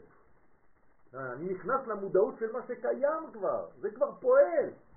אם אני יודע או אני לא יודע, זה פועל. גם כשאתה לא מבין כלום ואתה אומר ברוך עשית את הקומבינציה הזאת, למרות שאתה לא מבין כלום. מה, אני מבין איך המנוע שלי עובד? אני עושה ככה, טק, עשיתי ברוך. ופתאום הכל עושה רעש והכל עובד. איך? לא יודע, לא מבין. צוריאל מבין, אני לא מבין. הבנת אותי? אבל זה עובד, אני נוסע? כן. העשר, הרי במילת ברוך, כלולות כל עשר הספירות.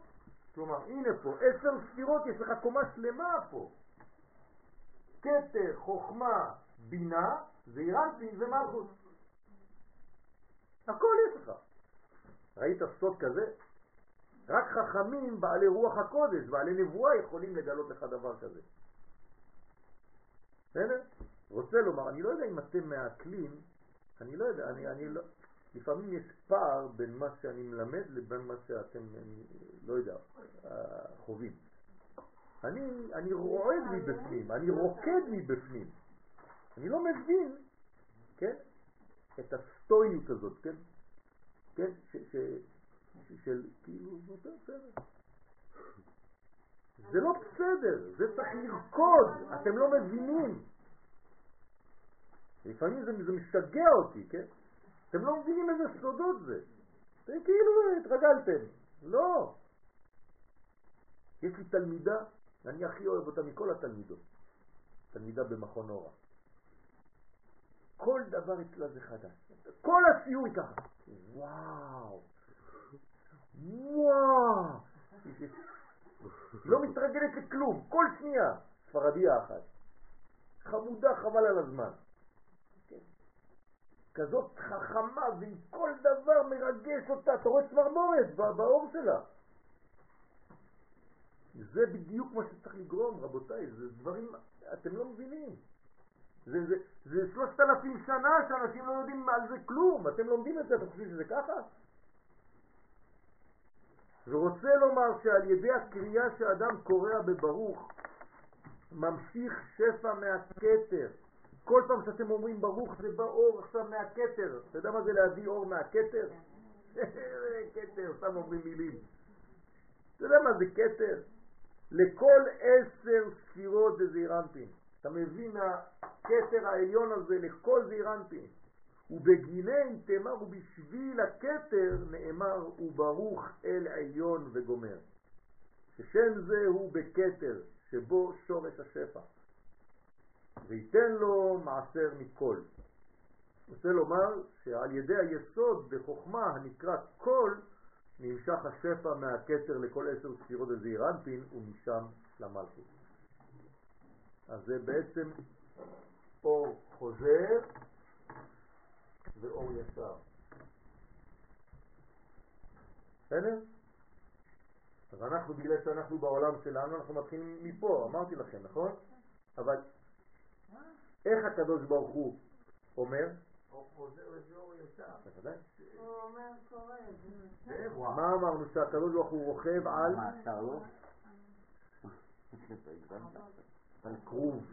כאילו, כרוב זה ברור? בגלל שזה אצלו.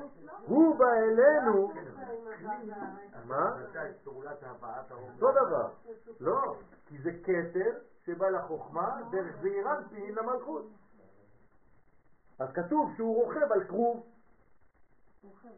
לא על כרוב שאתם קונים בשוק, כן? כרובים זה, זה כאילו מלאך, כן? קרביה עם פנים של תינוק. עברנו במקום אחר. כן, נכון. נכון, רוכב ערבות, כל פעם אנחנו אומרים רוכב, זה מרכבה, כל זה זה אותו שורש, עכשיו זה וואו. בסדר? אבל אתה יודע למה זה לא וואו מקודם. זה, כי זה עצוב, כי זה עצוב, כי זה עצוב ש- שהגענו למצב שאנחנו מצמצמים את הדברים האלו רק לתפילה. זה בדיוק, זה בדיוק לא? מה שקורה עכשיו. זה מנגנון כל כך מטורף, שבסופו של דבר הלמידה שלנו מגיעה למצב שזה אך ורק, אנחנו מגיעים ל- למנגנון הזה אך ורק דרך התפילה. לא, לא נכון. זה עצוב. לא נכון. אבל הרבה ברור. למה אתה אומר למה? למה? על האכילה? רובוט.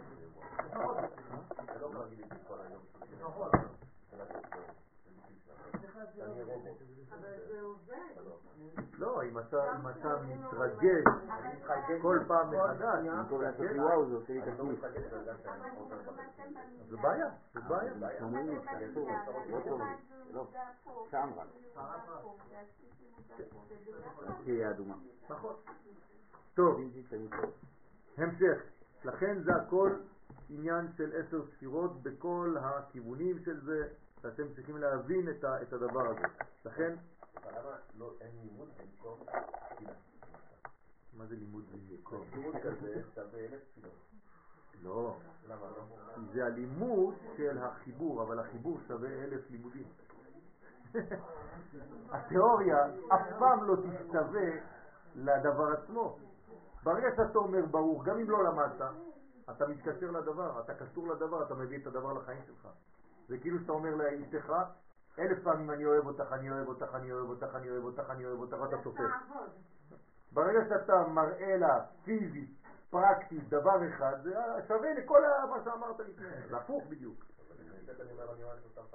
לא. שמה זה כבר לא אני אוהב אותך, שמה זה כבר אקט.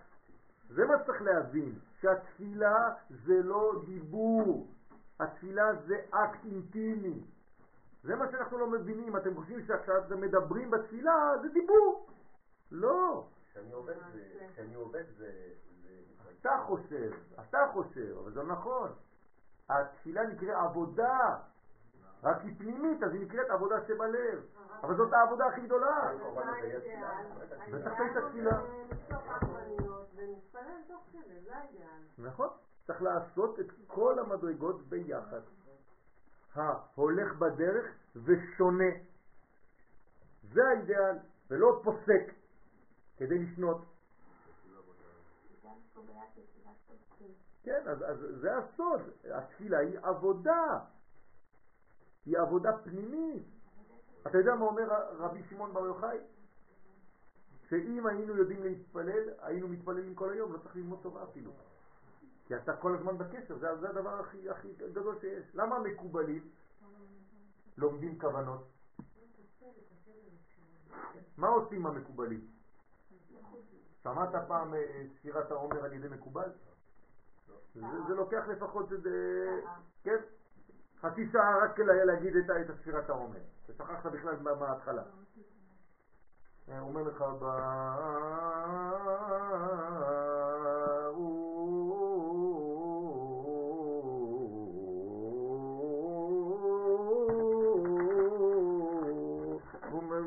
את כל הדפים של המחזור שלו, את כל הסידור שלו. אחרי זה אתה, אחרי זה השם, אלוהינו, מלך, העולם, אשר קידשנו במצוותיו. תשימו לב כמה זמן זה לוקח. על ספירת העומר. כשהוא אומר לך עומר, אתה כבר, זה לא לא יודע, שכחת כבר את ההתחלה. הגיע הבוקר. אני אומר לכם, זה, זה כמעט שעה. ספירת העומר של מקובל זה כמעט שעה. וגם כשהוא אומר לך היום, 17 יום לעומר, שזה נגמר. אז מה הוא עושה? זה עבודה. הוא עכשיו עשה זיווג ששווה מיליארדים של מילים. עכשיו הוא הביא שפע אמיתי לעולם. לכן לומדים סידור, זה נקרא ללמוד סידור. ללמוד סידור זה ללמוד... למה אנחנו לא רואים את השמחה הזאת בבית כנסת? מה? למה אנחנו לא רואים את השמחה הזאת בבית בגלל כנסת? שאנחנו לא יודעים, אנחנו חושבים שאנחנו סתם אומרים מילים שכתובות. פעמים. דווקא פה זה עדיין שמח. אני מכיר עוד יותר, אה, פה זה עדיין שמח, ברוך השם. לא ביחסיות זה, זה שמח הרבה. אני מכיר מקומות שאתה באמת אה, הולך לאיבוד שם. פה זה דווקא שמח. לא צריך כל כך... אה, זה, תלכו תסתובבו, תראו. ברוך השם פה יש, יש אווירה לא, רעה, טובה. כן? טובה מאוד אפילו. כי כשמתייחדים, אז זה כל הייחוד של זול. אז נשלם זה בשם מה, ואז הוא נותן לכל המלכות. אז כל מה שאמרנו עכשיו זה שכינתה עליונה, שכינתה תתאה וכו'. אז כל הספירות האלה, זה מראה של ברוך האל עליון, וייתן לו מעשר מכל. מה זה וייתן לו מעשר מכל? מי נותן למי? אה? השם נותן לה. זאת אומרת, מה, הוא נותן לנו? איך הוא נותן לנו מעשר? מה זה אומר? אבל איך זה מתבטא? איזו ספירה זה? יפה, אחד מעשר. מלכות זה מעשר של הקדוש ברוך הוא. כשהוא מוריד לנו לעולם הזה את המלכות, המלכות זה 1 חלקי 10, כן? ספירות. אז זהו, אז הקדוש ברוך הוא נותן לנו מהמעשר שלו. כלומר, מה הוא מלמד אותנו הקדוש ברוך הוא? שתמיד אני צריך לתת מעשר, כלומר אחד מעשר ממה שקיבלתי. גם אני ממשיך את אותו מנגנון. ממנו זה נגזר. בוודאי. לא. זה לא אנחנו המצאנו את זה. הוא בעצמו נותן מעשר, ואני ממשיך. כלומר, אני תמיד צריך להפעיל ולהכניס למשחק מחדש איזו ספירה? את המלכות. כלומר, המלכות שייכת למי? היא כל הזמן מסתובבת. היא בעצם נותנת את הברכה לכל מדרגה. קיבלתי עשרה שקלים, אני נותן שקל. השקל הזה לא שייך לי. הוא יעשה מהתשעה שקלים שנשארו לי 900 אלף. בגלל שנתתי את האחד. זה הבנייה של הכלי. זה בדיוק המנגנון הסודי. לכן עשר כדי שתתעשר. אנשים אומרים, לא, לא רוצה לתת, מה, לי כבר, אני לא מקבל כלום, מה אני אתן? מה שאין לי כלום. לא, תבין. רגע, אבל אה, מעשר זה לא שייך לך. מעשר זה לא צדקה. מעשר זה צדקה. מעשר זה צדקה. היום אנחנו מכוונים שהמעשר זו צדקה. עכשיו זה בן אדם שמרוויח רגיל, אבל אדם שמרוויח המון, אז הוא יכול לתת יותר ממעשר. למה? כי מבחינתו, גם אם הוא ייתן 20, 30, 90 אחוז, כן? אם הוא מרוויח 20 מיליון שקל לחודש, כן? אז גם אם הוא ייתן 90 אחוז, יישאר לו עוד איזה 10 מיליון. מספיק לו, נכון? כדי לחיות ברווח ולא בצמצום, אז הוא יכול לתת יותר. כלומר, גם המעשר הוא יחסי למה שאתה מרוויח. המשך. ועניין הנזכר נרמז בפרשתו של יוסף. כי יוסף בגין דזכה לצדיק חי עלמין. יוסף לפי שזכה להיות מרכבה ליסוד. כלומר, יוסף בעולם שלנו הוא הביטוי של הספירה הזאת, של היסוד. הנקרא חי העולמים, על ידי שעמד בניסיון במעשה של אשת פוטיפר. כל זה בגלל שיום אחד הוא עמד בניסיון שהאישה היפה הזאת, שלא הייתה יפה ממנה, מבריאת העולם. באמת? כן.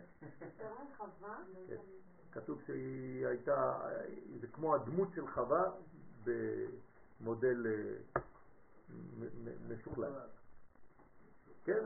זאת אומרת שאי אפשר לעמוד בפני אישה כזאת. למה הוא נתן להם כזאת ברכה? כן. למי? כנראה שהוא לא שמע. בסדר, כי זה יש שם אור. יש שם אור גדול. האשת פוטיפר הזאת ידעה, היא בעצמה, ששושלת המשיח נמצאת אצלה. מה אתה חושב שזה סתם? זה אנשים קטנים? פרעה זה איש גדול, הוא התמודד עם הקדוש ברוך הוא. יש אפילו גמרא שאומרת ש... לא זוכר מי זה השני, שכחתי עכשיו, אני חושב שזה נבוכדנצר. נבוכדנצר שלא התמודד ישירות עם הקדוש ברוך הוא, כדי להכניע אותו הקדוש ברוך הוא שלח מלאך. זוטר. פרעה שעמד מול הקדוש ברוך הוא בעצמו, הקדוש ברוך הוא בעצמו טיפל בו. מי יותר גבוה? פרעה. ברשעות הזאת יש לו מדרגה גבוהה. כן. אז אשת פוטיפר זאת אישה חשובה מאוד, ויוסף ידע שיש ניצוץ אלוהי שם. עכשיו זה עוד מושך אותו. ובכל זאת הוא עמד בניסיון ולא... עד כדי כך שהזרע של יוסף יצא מהאצבעות שלו כתוב. כלומר, כל כך הוא היה בתשוקה, שהוא לא יכול היה להוציא את זה משם, יפוזו זרועי, ויפוזו זרועי ידיו. כלומר, הזרע יצא מהאצבעות שלו. כן? זה, זה משהו שאי אפשר להבין. ולכן יוסף זכה לזה. בסדר? דבה צריך למסגד בכל ספירה לגבי שכינתה, שעל ידי היסוד שבו עניין הקריאה צריך לכרוע בכל הספירות, לכן יוסף הוא כל הזמן הדבק של כל המדרגות. הפרעונים היו חזקים מישראל במלכות זה לא שהם חזקים מישראל, זה כשהמלכות, את צודקת, כשהמלכות לא נמצאת בישראל, אז היא נמצאת אצלה. כשישראל לא תופס מלכות, איפה נמצאת המלכות? ביד הגויים. זה כמו הדגל, יש משחק, נכון? כן, או מי שמחזיק את הדגל הוא זה. אז ברגע שעם ישראל לא נמצא עדיין בארצו, ברגע שעם ישראל לא נמצא עדיין במלכותו, איפה נמצאת המלכות? ביד הזרים. כשאני יוצא ממצרים, אני עוד לוקח את הדגל, איתי. כמו שמעתי אתמול מישהו שלא רוצה לעמוד בספירה. אז שאלתי אותו, למה אתה לא עומד בספירה? הוא אומר, זה מעשה גויים. אמרתי לו, אתה מכיר אומה? מעשה גויים. אז בוא, אל, אל, אל, אל סתם תגיד מילים ששמעת. אתה מכיר אומה שעומדת כל האומה כולה בדבר כזה? איפה מעשה גויים? הוא מסתכל עליו ואומר לי, וואלה, לא חשבתי על זה. מה אתה סתם אומר מילים? אתה שומע דברים ואתה חוזר כמו תוכי. אין אומה בעולם. מה? מאיפה זה בא? מהשופר. שופר שנשמע בצורה כזאת לאומה שלמה, זה עם ישראל. אין דבר כזה בשום אומה אחרת, שאומה שלמה עומדת באותו זמן, באותה שנייה. אין דבר כזה, אז איפה מעשה גויים? מישהו עשה את זה פעם בחיים?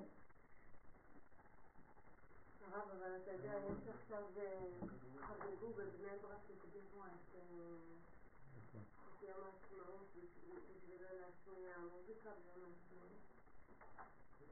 לא הבנתי מה את אומרת. חגגו. כן. בבני ברק את יום העצמאות. מי חגג? במשרד החינוך. אוקיי. בגלל שהם רצו להשמיע מוזיקה, וביום העצמאות אין להם אפילו היתר. אז מתי הם חגגו את זה? למה הם... לא הבנתי שום דבר. אם הם כבר חוגגים יום העצמאות... פשוט מסיבות יום העצמאות לפני ספירת העומר, כדי שהם יוכלו לעשות את זה. מה זה לפני ספירת העומר? בבתי ספר, אני יודע מה. אני לא מבין, לא מבין, לא הבנתי את זה. חגגו יום העצמאות. אבל זה, כל התקופה זה העומר, מתי הם חגגו את זה? מה זה חגגו? מנגל? גם אנחנו הזזנו את זה, בגלל כדי לא לחלל שבת. זה מה שאני אומר, אז מה הקשר? אין הרבה אפשרויות, או שהם עשו את זה או בראש חודש. בסדר, זה סתם עיוות, סתם עיוות של הדברים, זה לא צריך להיכנס, לא צריך כאילו לפחד מהדברים האלה. סתם, זה מינורי, באמת.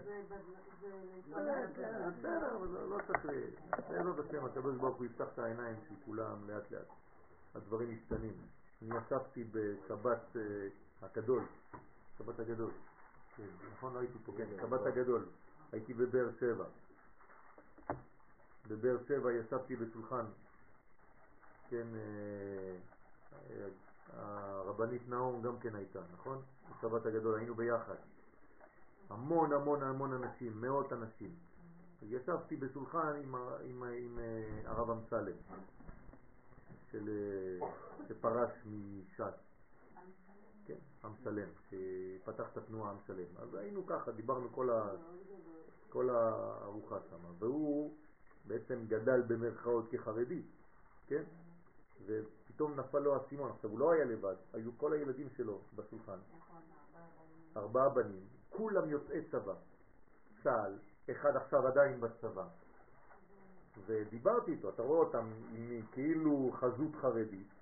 הוא אומר, לא, אני זה, אני פה, אני כפיר, אני ההוא, אני ה... ודיברתי עם הרב ארסלם, הוא אומר לי, אבל תשמע, זה סתם שטויות, אנחנו גדלנו. אני רב שיצאתי מאלג'יריה, ממרוקו, מכל ה... אף פעם לא הרבנים שלנו לא היו חס ושלום נגד מדינת ישראל, לא היה דבר כזה, סתם המצאות חדשות. כל הרבנים הספרדים למיניהם, לכל הדורות, אתם לא מבינים איך היו מדברים על מדינת ישראל בכלל. אבל אני לא יודע מה קרה להם, כולם התחרפנו. אז השאלה מה אנחנו יכולים לעשות. הנה, מה שאנחנו עושים, אנחנו לאט לאט, באהבה, קודם כל באהבה, לא בשנאה. באהבה ולאט לאט. לא נכון, אז הכאב הזה צריך לה, לה, להביא אותו בצורה נכונה כדי שהצעירים, והצעירים ברוך השם משתנים. והרב המסלם אומר לי, אתה לא מבין כמה אני פוגש צעירים שרוצים לבוא אבל מתביישים בינתיים. אז לאט לאט יבוא האומץ הזה גם כן. לא צריך להתרגש מכל דבר. להתייאש מיד, אתה רואה, אה, אין סיכוי, אף פעם לא נצליח. לא נכון. דרך אגב, אם הם חוגגים את יום העצמאות, כבר השגנו משהו. מה אכפת לי מתי הוא חוגג? עזבי, שיחגוג בינתיים שמה. הוא כבר מבין שקרה משהו. השבוע התווכחתי עם מישהו עם חרדי לגבי יום עצמאות חג וזה, ואז בסוף הוא הגיע והוא אמר לי בצחוקים, והלכתי אז הוא אמר לי, אז שיהיה לך חג שמח. אמרתי לו, תשמע, בסופו של דבר, כשמשיח, הדמות עצמה תהיה פה, אחד משנינו תעשה תשובה. ואז ברגע הזה הוא יבוא לשני בבכי ויגיד סליחה. נראה מי זה יהיה. כי בסופו של דבר זה מה, ש... זה מה שיחה את הכל. בעזרת השם, בעזרת השם הדברים מתבררים לאט לאט. לא, לא, לא לפחד. לא לפחד. אתם זוכרים את מה שסיפרתי לכם פעם על הרב קוק? שביום העצמאות, הבן, כן? הרב צבי יהודה. ביום העצמאות הוא יצא והלך לראות את כל המהלכים, את כל הריקודים ואת כל ה... של, של צה"ל והכל. כל השמחה שהייתה בשנה השלישית, שנייה של יום העצמאות של מדינת ישראל. הוא חזר לישיבה, למרכז הרב, התחיל לבכות. והתלמידים באו, אמרו לו, כבוד הרב, מה קרה? אה, הוא אומר, ראיתי הרבה חילול השם ברחוב. אז התלמידים שלו אמרו לו, למה? בגלל שגברים ונשים היו רוקדים ביחד? הוא אומר, לא, לא, זו הייתה שמחה של האומה. אני לא מדבר על זה. אומר לו, למה? מה חילול השם? הוא אומר לו, ראיתי רב אחד יוצא לשמוח בשמחת השם. ועכשיו ברוך השם מלא, מלא.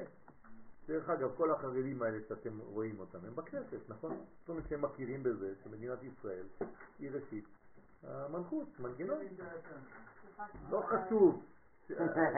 גם זה לא נכון, אה, אסור ל... לא, אנחנו לא מדברים לשון הרע על עם ישראל. כולם נמצאים פה וכולם עושים את העבודה לאט לאט. באהבה אנחנו נצליח בעזרת השם לגשר על כל הפערים. התפילה הראשונה הייתה ב-49 וזה כן משהו כן מי עשה? מי עשה? מי נהוג בעולם? שכל האומה עומדת? אין דבר כזה. תביא לי מקור. אין דבר כזה. אומה שלמה בריטניה, השבוע דיברו על זה, בריטניה יש להם דקת דומיה, יש להם דקת דומיה, אבל היא ברשות. היא לרשות, היא לא, לא זה, לא, זה לא חוקה, זה לא מחוקק על יד המדינה או שום דבר, יש לזה מקום, יש דקת דומיה לזכר כל אה, נופלי מלחמה, פעם אחת בשנה, אבל זה, לא, זה כל מלחמות וכל, לזכר כל מי שנפל, וזה, וזה לא, זה לרשות, כל אחד רשאי לעשות או לא לעשות מתי שהוא רוצה, אין עצירה של כל המדינה. יש, יש מקומות, אבל זה לא דבר של כל האומה, אין דבר כזה. בערוץ 10 השבוע דיברו על זה.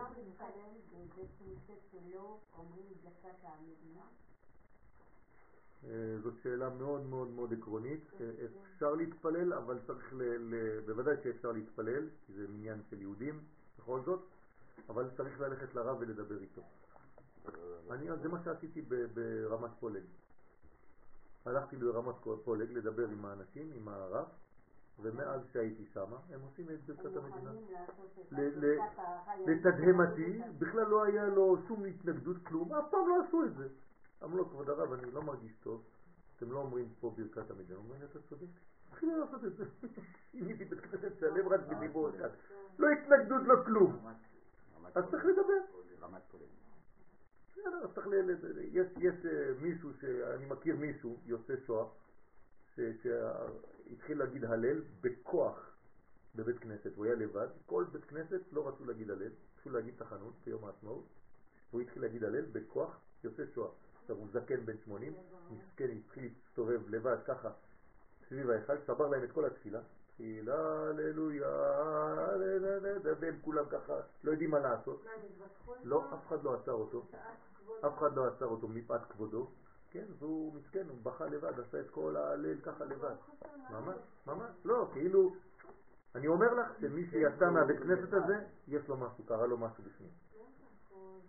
כן, אז לאט לאט, בעזרת השם, באהבה אפשר לשנות, פשוט האנשים לא יודעים, זה כמו תינוקות שנשבו. בתוך סגנונות, בתוך רעיונות שאולי לא, לא הבינו, לא למדו מספיק. אז תיקח את הרב של המקום, דבר איתו, תראה לו מקורות, תראה לו דברים. אני ישבתי עם הרב שם, דיברנו, אמר לו בסדר, אין שום בעיה. תוך חמש דקות. הנה עכשיו תלכו לשם, המרכז, הבית המרכזי של רמת פולק, כן, כולם אומרים עכשיו הלב, כולם אומרים עכשיו אה, זה, כולם אומרים עכשיו ברכת המדינה, כולם... אני קשה לי להתפלל בסידור שאין בו את זה. אז מה אני אעשה? אני אזרוק את הסידור? לא. אה, זה גם קודש. אז אני מוסיף את זה, אני מצלם את זה במקום אחר ומדביק את זה בסידור. בעזרת השם בסידורים הבאים הם יעשו את זה. לאט לאט. הרב מרדכי אליהו היה עושה את זה, זצ"ל, בהכל. כי הוא היה חבל על הזמן. הבן שלו, חבר שלי, הרב שמואל אליהו. אנחנו נפגשים המון. וברוך השם בכלל בשיטה אחרת לחלוטין ממה שחושבים. אז יש, יש, יש תקווה, כן. כן, אנחנו נסיים פה היום, נעבור למ"ב, כן, מה? אז למה אנחנו אומרים שבמלכות אין מת ממחשבתים? כאילו שאלה שאין לו שום דבר. נכון, מעצמה. ברור, היא מעצמה, אבל אם אין לה כלום, כאילו שהיא לא קיבלה שום דבר באותו זמן... לא, את אומרת עכשיו שני דברים סותרים. היא קיבלה, אבל מעצמה אין לה כלום. אבל היא קיבלה. מה שהיא מקבלת, בוודאי שהיא מעבירה. עד כאן להיום בזוהר. אנחנו נעבור למ"ב.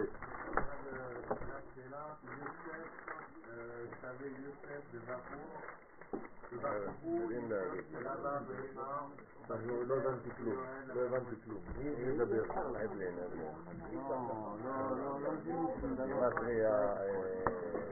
מה זה השאלה? סליחה, פסקו, פסקו, רשמת פסקו, פסקו. לא הבנתי את השאלה. גם אני. יוסף יגד יסוד, ובחרו יסוד של אבא ואמא בכתר שיורד למלכות. כן, נכון, זה מה שאמרנו. נכון. כן. נכון. היה אפקט טוני לצעיר. הרב, בסוף הדבר השביעי זה אומר על הספירה, שהמידה בספירה לחיילי צה"ל יש בה מצווה ובסוף של זיכרון כל הקדוש. נכון. מצווה. נכון. זה תקנת הרבנות הראשית לישראל שצריך לעמוד, זה תקנה, זה דברי חז"ל, זה דברי חכמים, זה לא סתם באוויר. איפה תקנה? התקנה הזאת של הרב גורן, הרב גורן תיקן אבל זה רב, זה לא רבנות. זה לא הרבנות, לא, זה לא הרבנות הראשית לישראל. אני רוצה הרב לראות- גורן זה אני רוצה. לראות שיש פסיקת הלכה של הרבנות הראשית אף שמוציאה... אחד גם לא מקבל את הרב גורן כ... נכון. זה, הדתיים בכלל לא מקבלים את הרב גורן כרב. נכון. בסדר, אז זה לא נחשב. אז מי שהיה הרבנות, מה זה לא נחשב? זה לא נחשב מבחינת הרבנות. הוא היה הרב הראשי? לישראל. מה זה רבנות? הרב הראשי לישראל. בתקופה שלו הוא היה רב. נכון, אז זהו, זה הרבנות. הרב הראשי לישראל פוסק הלכה, הוא פוסק. הרב מרדכי אליהו פסק הלכה, הוא פסק. הרב עובדיה יוסף. שהיה, כל אלה היו רבנים ראשיים לישראל, פסק הלכה, פסק. גם הרב עובדיה יוסף אומרים עליו דברים שזה לא נכון. אני אביא לכם מקור של הרב עובדיה יוסף שהוא כותב בעצמו. שזה מדינת ישראל זה חשיבות עליונה שאין כמותה. אני רוצה לראות, אני אביא לכם את זה.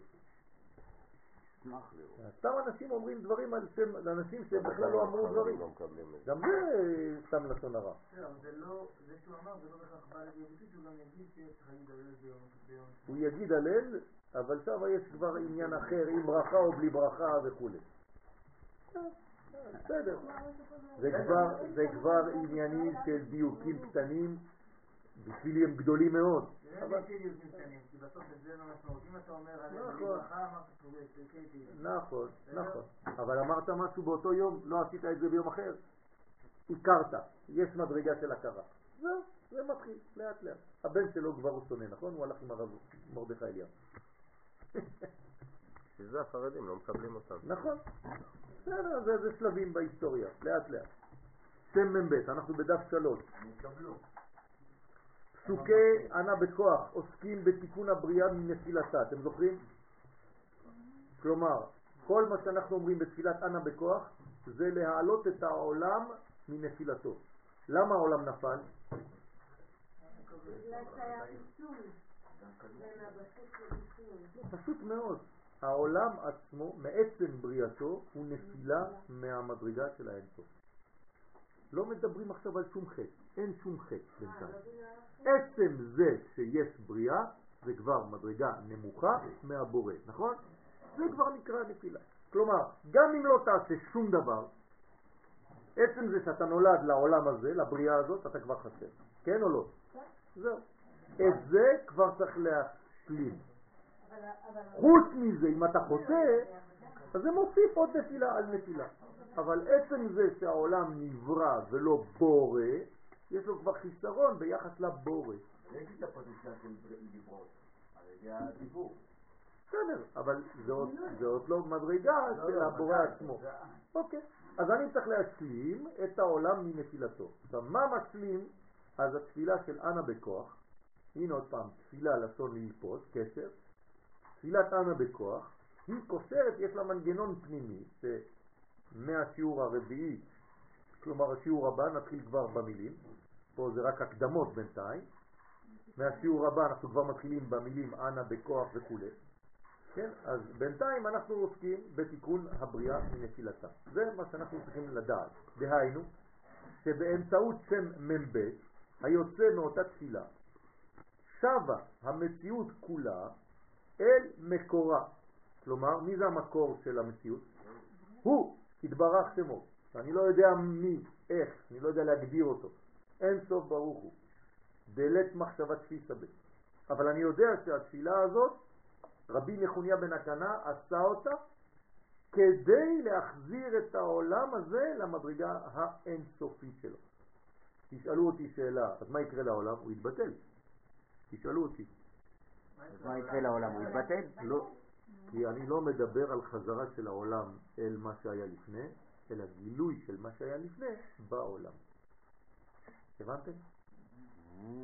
זה, מה זה חזרה בתשובה? מי שמבין חזרה בתשובה, אני חוזר למה שהייתי, אז הוא מתבטל.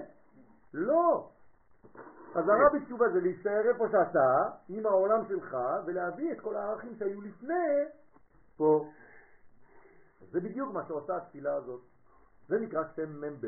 כלומר, התפילה הזאת, שם מ"ב, פועלת כמו מעלית שמורידה לעולם שלנו את הערכים של האינסוף. למה? גם מעלית יורדת. כן? שבה שווה המציאות כולה אל מקורה, כלומר שהיא מאירה באור נאמן לשורשה. הנה אני מסביר את זה. כלומר שהבריאה מאירה באור של השורש, אבל בתוך הבריאה עצמה, לא ביטול של הבריאה, זה עירות. כי במעשה התשובה שלא מבינים אותו כראוי, יש ביטול, כאילו מוות. אני לא רוצה למות, אני רוצה לחיות ולהביא אל תוך החיים את הערכים האלה שהיו לפני, שנמצאים תמיד ברובד אחר. תיבות השם, מ"ב, ואותיותיו, לבושים הם לאור, לאור עצום, כן? הם, הם, הם, הם, הם כמו לבושים לאור מאוד מאוד מאוד גדול, המסוגל לשחרר את הנבראים מכל הכבלים של החומר המסתירים מהם את האמת המקורית. זאת אומרת, זה מין פתיחת וילון. השם הזה מ"ב, עכשיו אני חוזר למה שאמרתי, לא מדובר להביא משהו לפה ולמסור למשהו, אין, אין, אין. זה לא טריטוריאלי, לא מביאים אורות משם לפה, אין דבר כזה. פשוט פותחים וילון והאור מתגלה. כי הכל נמצא, הכל מצוי, רק בהסתרים. המחיצות. אז השם המ"ב הזה מפיל את כל המחיצות. רשב"י עליו השלום גילה לנו סוד עצום בקשר לתפילת ענה בכוח. זאת לא המצאה של רבי נחוניה בן הקנה, אלא יש, הוא פשוט הביא את זה לצורה שזה נמצא, אבל רשב"י גם הוא התעסק בזה. ומה הוא אומר לנו? כל את ואת אית למאמר ואית לנתיב. עשר אמירן אינון ול"ב שבילים. כלומר, מה זה השם מ"ב מגלה לנו הרבי שמעון בר יוחאי עליו השלום? שכל אות ואות מהמאמר הזה, מהשם הזה, משם מ"ב, זה בעצם נתיב אחד. אור מיוחד מל"ב נתיבות ומעשר ספירות. ל"ב נתיבות החוכמה זה 32, ל"ב, פלוס 10 ספירות זה 42. זאת אומרת, מה זה 42? מאיפה יצא המספר הזה? זה כל הנתיבות של החוכמה יחד עם 10 הספירות, כלומר, שכלולות בתוך 10 ספירות. אז אומר הרב, 10 אמירן אינון ול"ב שבילים. זה כמו עשרה מאמרות שבהם נברא העולם, שמגיעות לעולם שלנו ב-32 שבילים. אבל ה-32, כן. זה 22 אותיות ויותר. נכון, זה עוד בתוך אותו מנגנון שמתפרט ומתפרט ומתפרט. וכולהו תליין מן איה. עכשיו אנחנו לומדים עוד סוד. רבי שמעון בר יוחאי אומר לנו מאיפה זה בא? מהמילה איה. אתה זוכר את המילה הזאת? אתה אומר אותה בכתר, במוסף של שבת, נכון? איה מקום כבודו לאריסו. אז אנחנו עכשיו לומדים עוד מדרגה חדשה. מה זה איפה? איה, כן, ב- בעברית מודרנית פשוטה זה איפה. איה מקום כבודו לאריסו. איפה הוא הכבוד שלו כדי שאני אעריץ אותו. זה מה שאנחנו אומרים. כלומר, כולם שואלים איפה הוא. גם המלאכים שואלים איפה הוא. אתה חושב שהמלאכים רואים את הקדוש ברוך הוא יותר ממה שאנחנו רואים, נכון? כן או לא? תגיד את האמת. לא יודע. תשובה נכונה. כל אחד, כל אחד במקום שהוא נמצא חושב שהקדוש ברוך הוא שם. המלאכים אומרים שהוא פה, ואנחנו אומרים שהוא שם. אז איפה הוא? בכל מקום, הוא ממלא כל עלמין. אבל הגילוי שלו, כן, זה צריך לעשות, זה צריך לעשות עבודה. מי מגלה, המלאכים או אנחנו? אנחנו. איך אני יודע את זה? כתוב, אם עמך ישראל. מה זה אם עמך ישראל? כשעם ישראל פותח, אז המלאכים פתאום רואים. אז אנחנו פתחנו את השערים. וכולהו תליין מן איה. אז הכל תלוי באיה הזה. ודאי הוא אבו בם אודיה. מה זה אבו בם אודיה? כשאני אבוא בם, מה זה בם? שם מ"ב, אודיה, אז אני יכול להודות לי"ק, כלומר אני רוצה עכשיו לגלות את המוחים י"ק. איה, בחושבן אודיה. כלומר, כמה זה בגמטריה אודיה? כן, מה? אודה זה היה. כן, בחושבן אודה. אז כמה זה אודה? כמה זה? 16, נכון? אז האודה זה איה. כלומר, כשאתה אומר אודיה, האודה הזה זה 16, זאת אומרת שזה בעצם כל הפתיחה של הבניין. עופר, אתה רואה מאיפה אתה בא? י"ק בסוגריים, כנגד חוכמה ובינה, א' כנגד כתר עליון. אז המילה איה בנויה מכתר, חוכמה ובינה. נכון? ככה. איה. כל פעם שאתה אומר איה, אתה צריך לחשוב א', כתר, י' וה', חוכמה בינה. אז הנה עוד כוונה בזמן התפילה. ואינון, שבע ספירן כלילן בשבע שמהן, והם שבע ספירות כלולות בשבע שמות, בשבעה שמות. לפי דבריו הקדושים, אז אני עכשיו מפרט, כל זה היה בארמית, נכון? לפי דבריו הקדושים הרי שתפילת אנה בכוח היא סוד ל"ב נתיבות החוכמה ועשרה מאמרות שבהם נברא העולם. ולא זו בלבד, כלומר, מה זה אנה בכוח לפי זה? מה, מה, מה? אני אעזור לכם. במה השתמש הקדוש ברוך הוא כדי לברוא את העולם? בשם מ"ב. כלומר, מה זה התפילה הזאת, אנה בכוח? זה כאילו המנגנון שהקדוש ברוך הוא בעצמו השתמש בו כדי לברוא את העולם. כלומר, גם הוא השתמש במעלית הזאת כדי לרדת במרכאות מהעולם של האינסוף אל העולם הזה. הבנתם? כי מה זה בריאת העולם? זה עשר ספירות ו-32 נתיבות חוכמה, שבהם הוא ברא את העולם.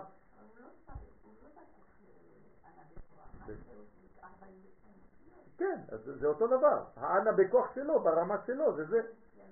בסדר? אני לא יודע במה הוא זקוק, במה הוא לא זקוק, הוא לא זקוק לכלום. אבל עצם העובדה שהוא ישתמש במנגנון הזה, זה אומר בשבילי, למדני. דרשני. כלומר, אני צריך לדעת שהמנגנון הזה שנמצא מ-32 נתיבות חוכמה ומ-10 ספירות, זה מנגנון כולל שממנו אני יכול לעבור או מאין סוף לסוף, או מסוף לאין סוף. מה? זה עין ב'? כן, כן. כי עין ב' זה כבר חסד. ולא זו בלבד, אלא שכל אות בתפילה זו, כל אות, כן? לא כל מילה, שייכת לאחד מאותם עשרה מאמרות. כלומר, לאחד הביטויים המגלים את השם במציאות. אז אם אני עושה אנה בכוח, יש לי א' נ' ה' באנה? אז כל אות, האלף זה דרך אחת שהקדוש ברוך הוא מביא את האור שלו לעולם הזה. נון עוד דרך אחרת, ה' עוד דרך אחרת. זה פשוט חבל על הזמן. כן, א'. כן, חשבתי על אנה. כלומר, לאחד הביטויים המגלים את השם במציאות. או לאחד מל"ב נתיבות החוכמה. כלומר, יש לי 42 אפשרויות שבהם הקדוש ברוך הוא בעצם מאיר ב-42 אורות שונים מהעולם האינסופי אל העולם הזה.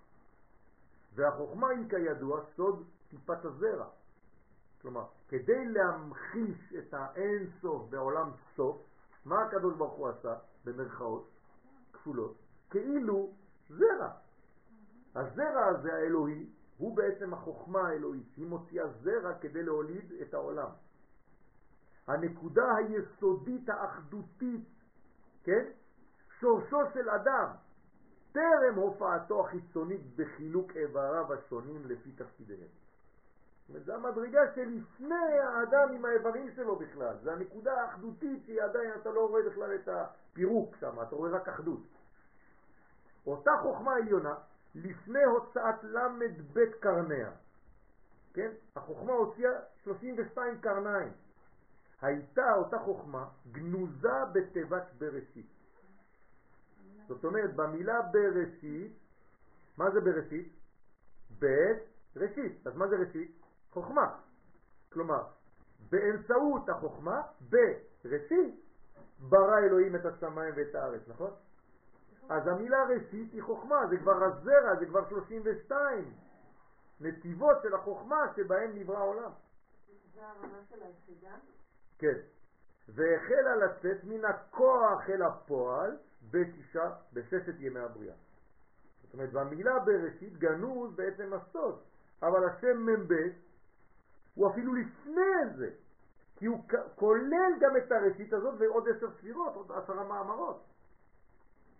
סוד הכלל המתפרט, אז מה זה? זה כלל שמתפרט, נכון? הכלל הוא נקודה, אחרי זה זה יוצא לזרועות. אז זה נקרא הכלל המתפרט, בא ללמד אותנו כי תכלית הבריאה כולה היא לשוב ולגלות את האחדות הכוללת הקמאית. ראשונה. בסדר? כמה בארמית.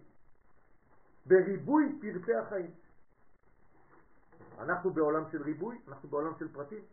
כן, מה אני צריך לגלות בכל פרט? את האחדות הזאת, את הראשית הזאת. זהו, זה מה שאני צריך לעשות בחיים שלי. למה היה רצון לשים מה? להחזיר למחשבה הראשונה של הבריאה?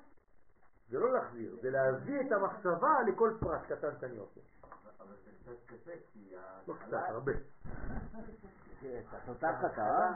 כי ההתחלה היא ב', כאילו כבר... לא, זה ההתחלה של הגילוי. נו, אני לא מדבר על זה. אבל אני נמצא פה אחרי הגילוי. נכון, אני לא מדבר על הבית הזאת, אני מדבר על מה שלפני. היא בפיצול, נכון. ואני צריך לחשוב עוד... לגלות את האחדות. טרם יצירתי, נכון. שהיא האחדות. נכון. איך אני יכול לחשוב. טרם יצירתי? אז אתה לא חושב איך זה, אתה פשוט. מביא את זה לפה, זהו.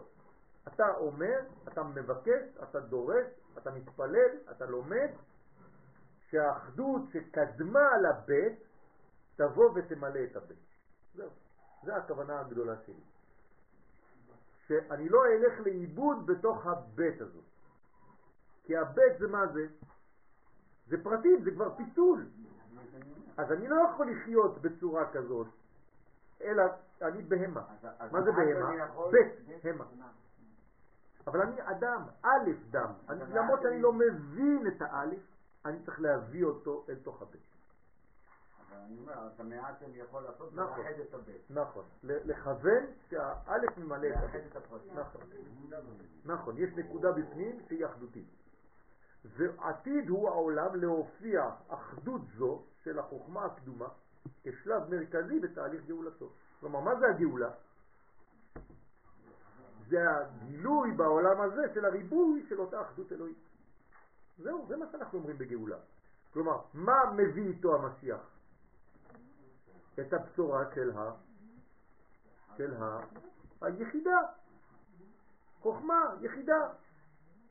והנה, כיוון שכל אות בתפילת אנה בכוח אחוזה באחת מנקודות היסוד הראשוני של הבריאה, נכון? כמו שאומר לנו רבי שמעון בר יוחאי, כל אות יש לעשות, הרי שתפילה זו עומדת ביסוד התשתית הפנימית ביותר של המציאות. זאת אומרת, אין משהו לפני התפילה הזאת, כל כך היא עליונה. היא התשתית, היא ה... זה פליין. זה, זה, זה.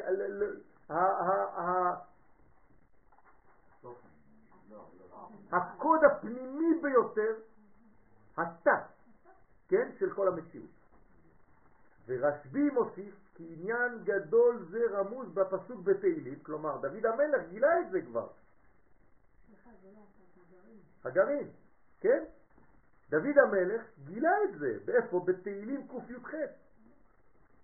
פיתחו לי שערי צדק, כן, בשביל מה אתה רוצה לפתוח שערי צדק? אבוא בם. אני רוצה להשתמש בבם הזה, בשם מ"ב, כדי אודה, כן, יא.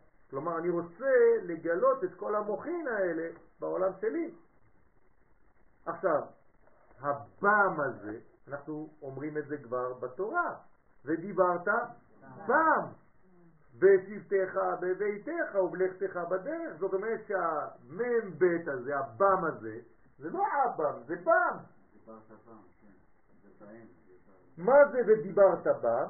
אז אומרים לנו חכמים, זה תחילת תורה של בכתב ותחילת תורה שבעל פה. נכון? התורה שבעל פה מתחילה מאי מתי? ובראשית. כלומר, התורה שבכתב מתחילה בבראשית, הגמרא, המשנה, מתחילה מאימתי קוראים את שמה בערבית. עשרת ברכות. אז זה נקרא בעצם חיבור בין שתי התורות. כשהדגש הוא כמובן על תיבת בם, הרומזת לשם מ"ב כמובן, ומכאן כי שם מ"ב הוא שער, כן? פיתחו לי שערי צדק, אז השם הזה הוא שער המחבר בין המעלות הסודיות ביותר של החיים לבין הופעותיהן השונות במציאות התחתונה. אתם מבינים מה זה השם הזה? האנה בכוח הזה? אני לא. ודוד המלך שירד לסוד העניין, דוד שהיה מקובל גדול, דוד המלך, ביקש בתפילתו שיפתחו בפניו שערי הצדק והוא יבוא בם ויודה יא. והכל כדי לגלות מלכותו יתברך בעולם הזה, לא לשכוח. המגמה היא תמיד אחת ויחידה, לגלות את כל העליון בתחתון. אגב, אני כשהוא אומר פיתחו, הוא מתכוון? זה- זה לא הוא. זה זה משהו אחר. זה נכון, הוא כאילו זו תפילה, זה ביטוי שירי מבקש מהעליונים, כן? פיתחו לי, תעזרו לי, אני רוצה, הבנתי את הסוד הזה, רק תפתחו בפניי את השערים. שערי צדק, זאת אומרת שערים שבאים ממידת הדין, צדק זה דין. אז תפתחו לי את מידת הדין הזאת, כי העולם נברא במידת הדין. לעלות. מה זאת אומרת רוצה? הוא רוצה שהעליון ירד לתחתון. הוא לא רוצה לעלות. מה? בוודאי, זה הוא, דוד המלך, זה המלכות. הוא המלכות, דוד, זה מלכות. פיתחו למלכות את שערי הצדק. הוא אומר אבוא בם. מה זה אבוא בם? במ"ב. זה לא שאני הולך לעלות לשם, אני רוצה. להיכנס למ"ב הזה כשהוא יתגלה בפניי פה. לבוא זה חיבור, זה ייחוד, ביאה. כלומר, אני רוצה לקיים זיווג עם השם הזה. הבנתי שכל הסודות שם. תיבת אודה עולה לחשבון איה 16, והוא סוד גילוי המעלות הבלתי מושגות שהם האות א', הפלא העליון, הנמשך אלינו באמצעות החוכמה והבינה הנרמזות באותיות י"ק. כל פעם שאתה אומר איה, אתה בעצם קשור לאבו בם, לשם הזה, לשם מ"ב. הסוד הגדול שבתפילת ענה בכוח נעוץ בעובדה שמצד אחד היא התפילה הזאת הפתח אל מעבר לעולמות המושגים לנו ומאידך מצד שני היא עצמה נמצאת במציאות בעלת גבולות ומידות מדויקות. אז איפה, איפה, איפה היא נמצאת? גם שם וגם שם. היא שייכת גם לגבול וגם לבלתי מוגבל. היא מחברת. היא השער ודווקא בגלל היותה פועלת כאל גשר מאחד, מסוגלת היא לרומם את המציאות בגילוי ערכיו הפנימיים בחיצוניותו. כלומר, היא מגלה את הפנים בחוץ. אי אפשר לגלות את הפנים בחוץ בלי השם הזה.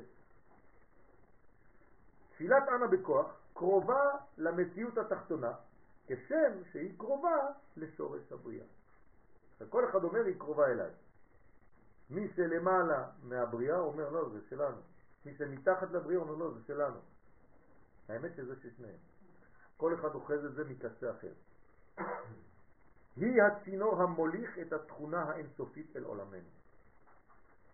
תפילת ענה בכוח עניינה לתקן את המציאות מנפילותיה, כמו שאמרנו, כן, מה זה מנפילותיה? מהתרחקותה מהשורש, ולגלות בכל הפרטים שבה את האחדות הכוללת. בסדר? זה ממשיך לזוהר שאמרנו מקודם. וכל הפרטים שבמציאות, זה מה, זה מה שאני צריך להכניס לראש שלי, אחת ולתמיד.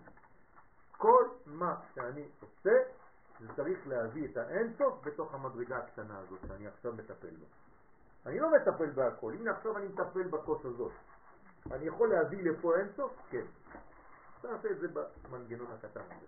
אחרי זה תעבור למנגנון אחר ולמדרגה אחרת. כל דבר בחיים שלי לא תעבודה. אפשר להגיד שזה פועל כמו שמע ישראל? מה? כן. שמע ישראל זה הגילוי של הדבר הזה. מובן או לא מובן? הרב אשכנזי, כן, זה אתה.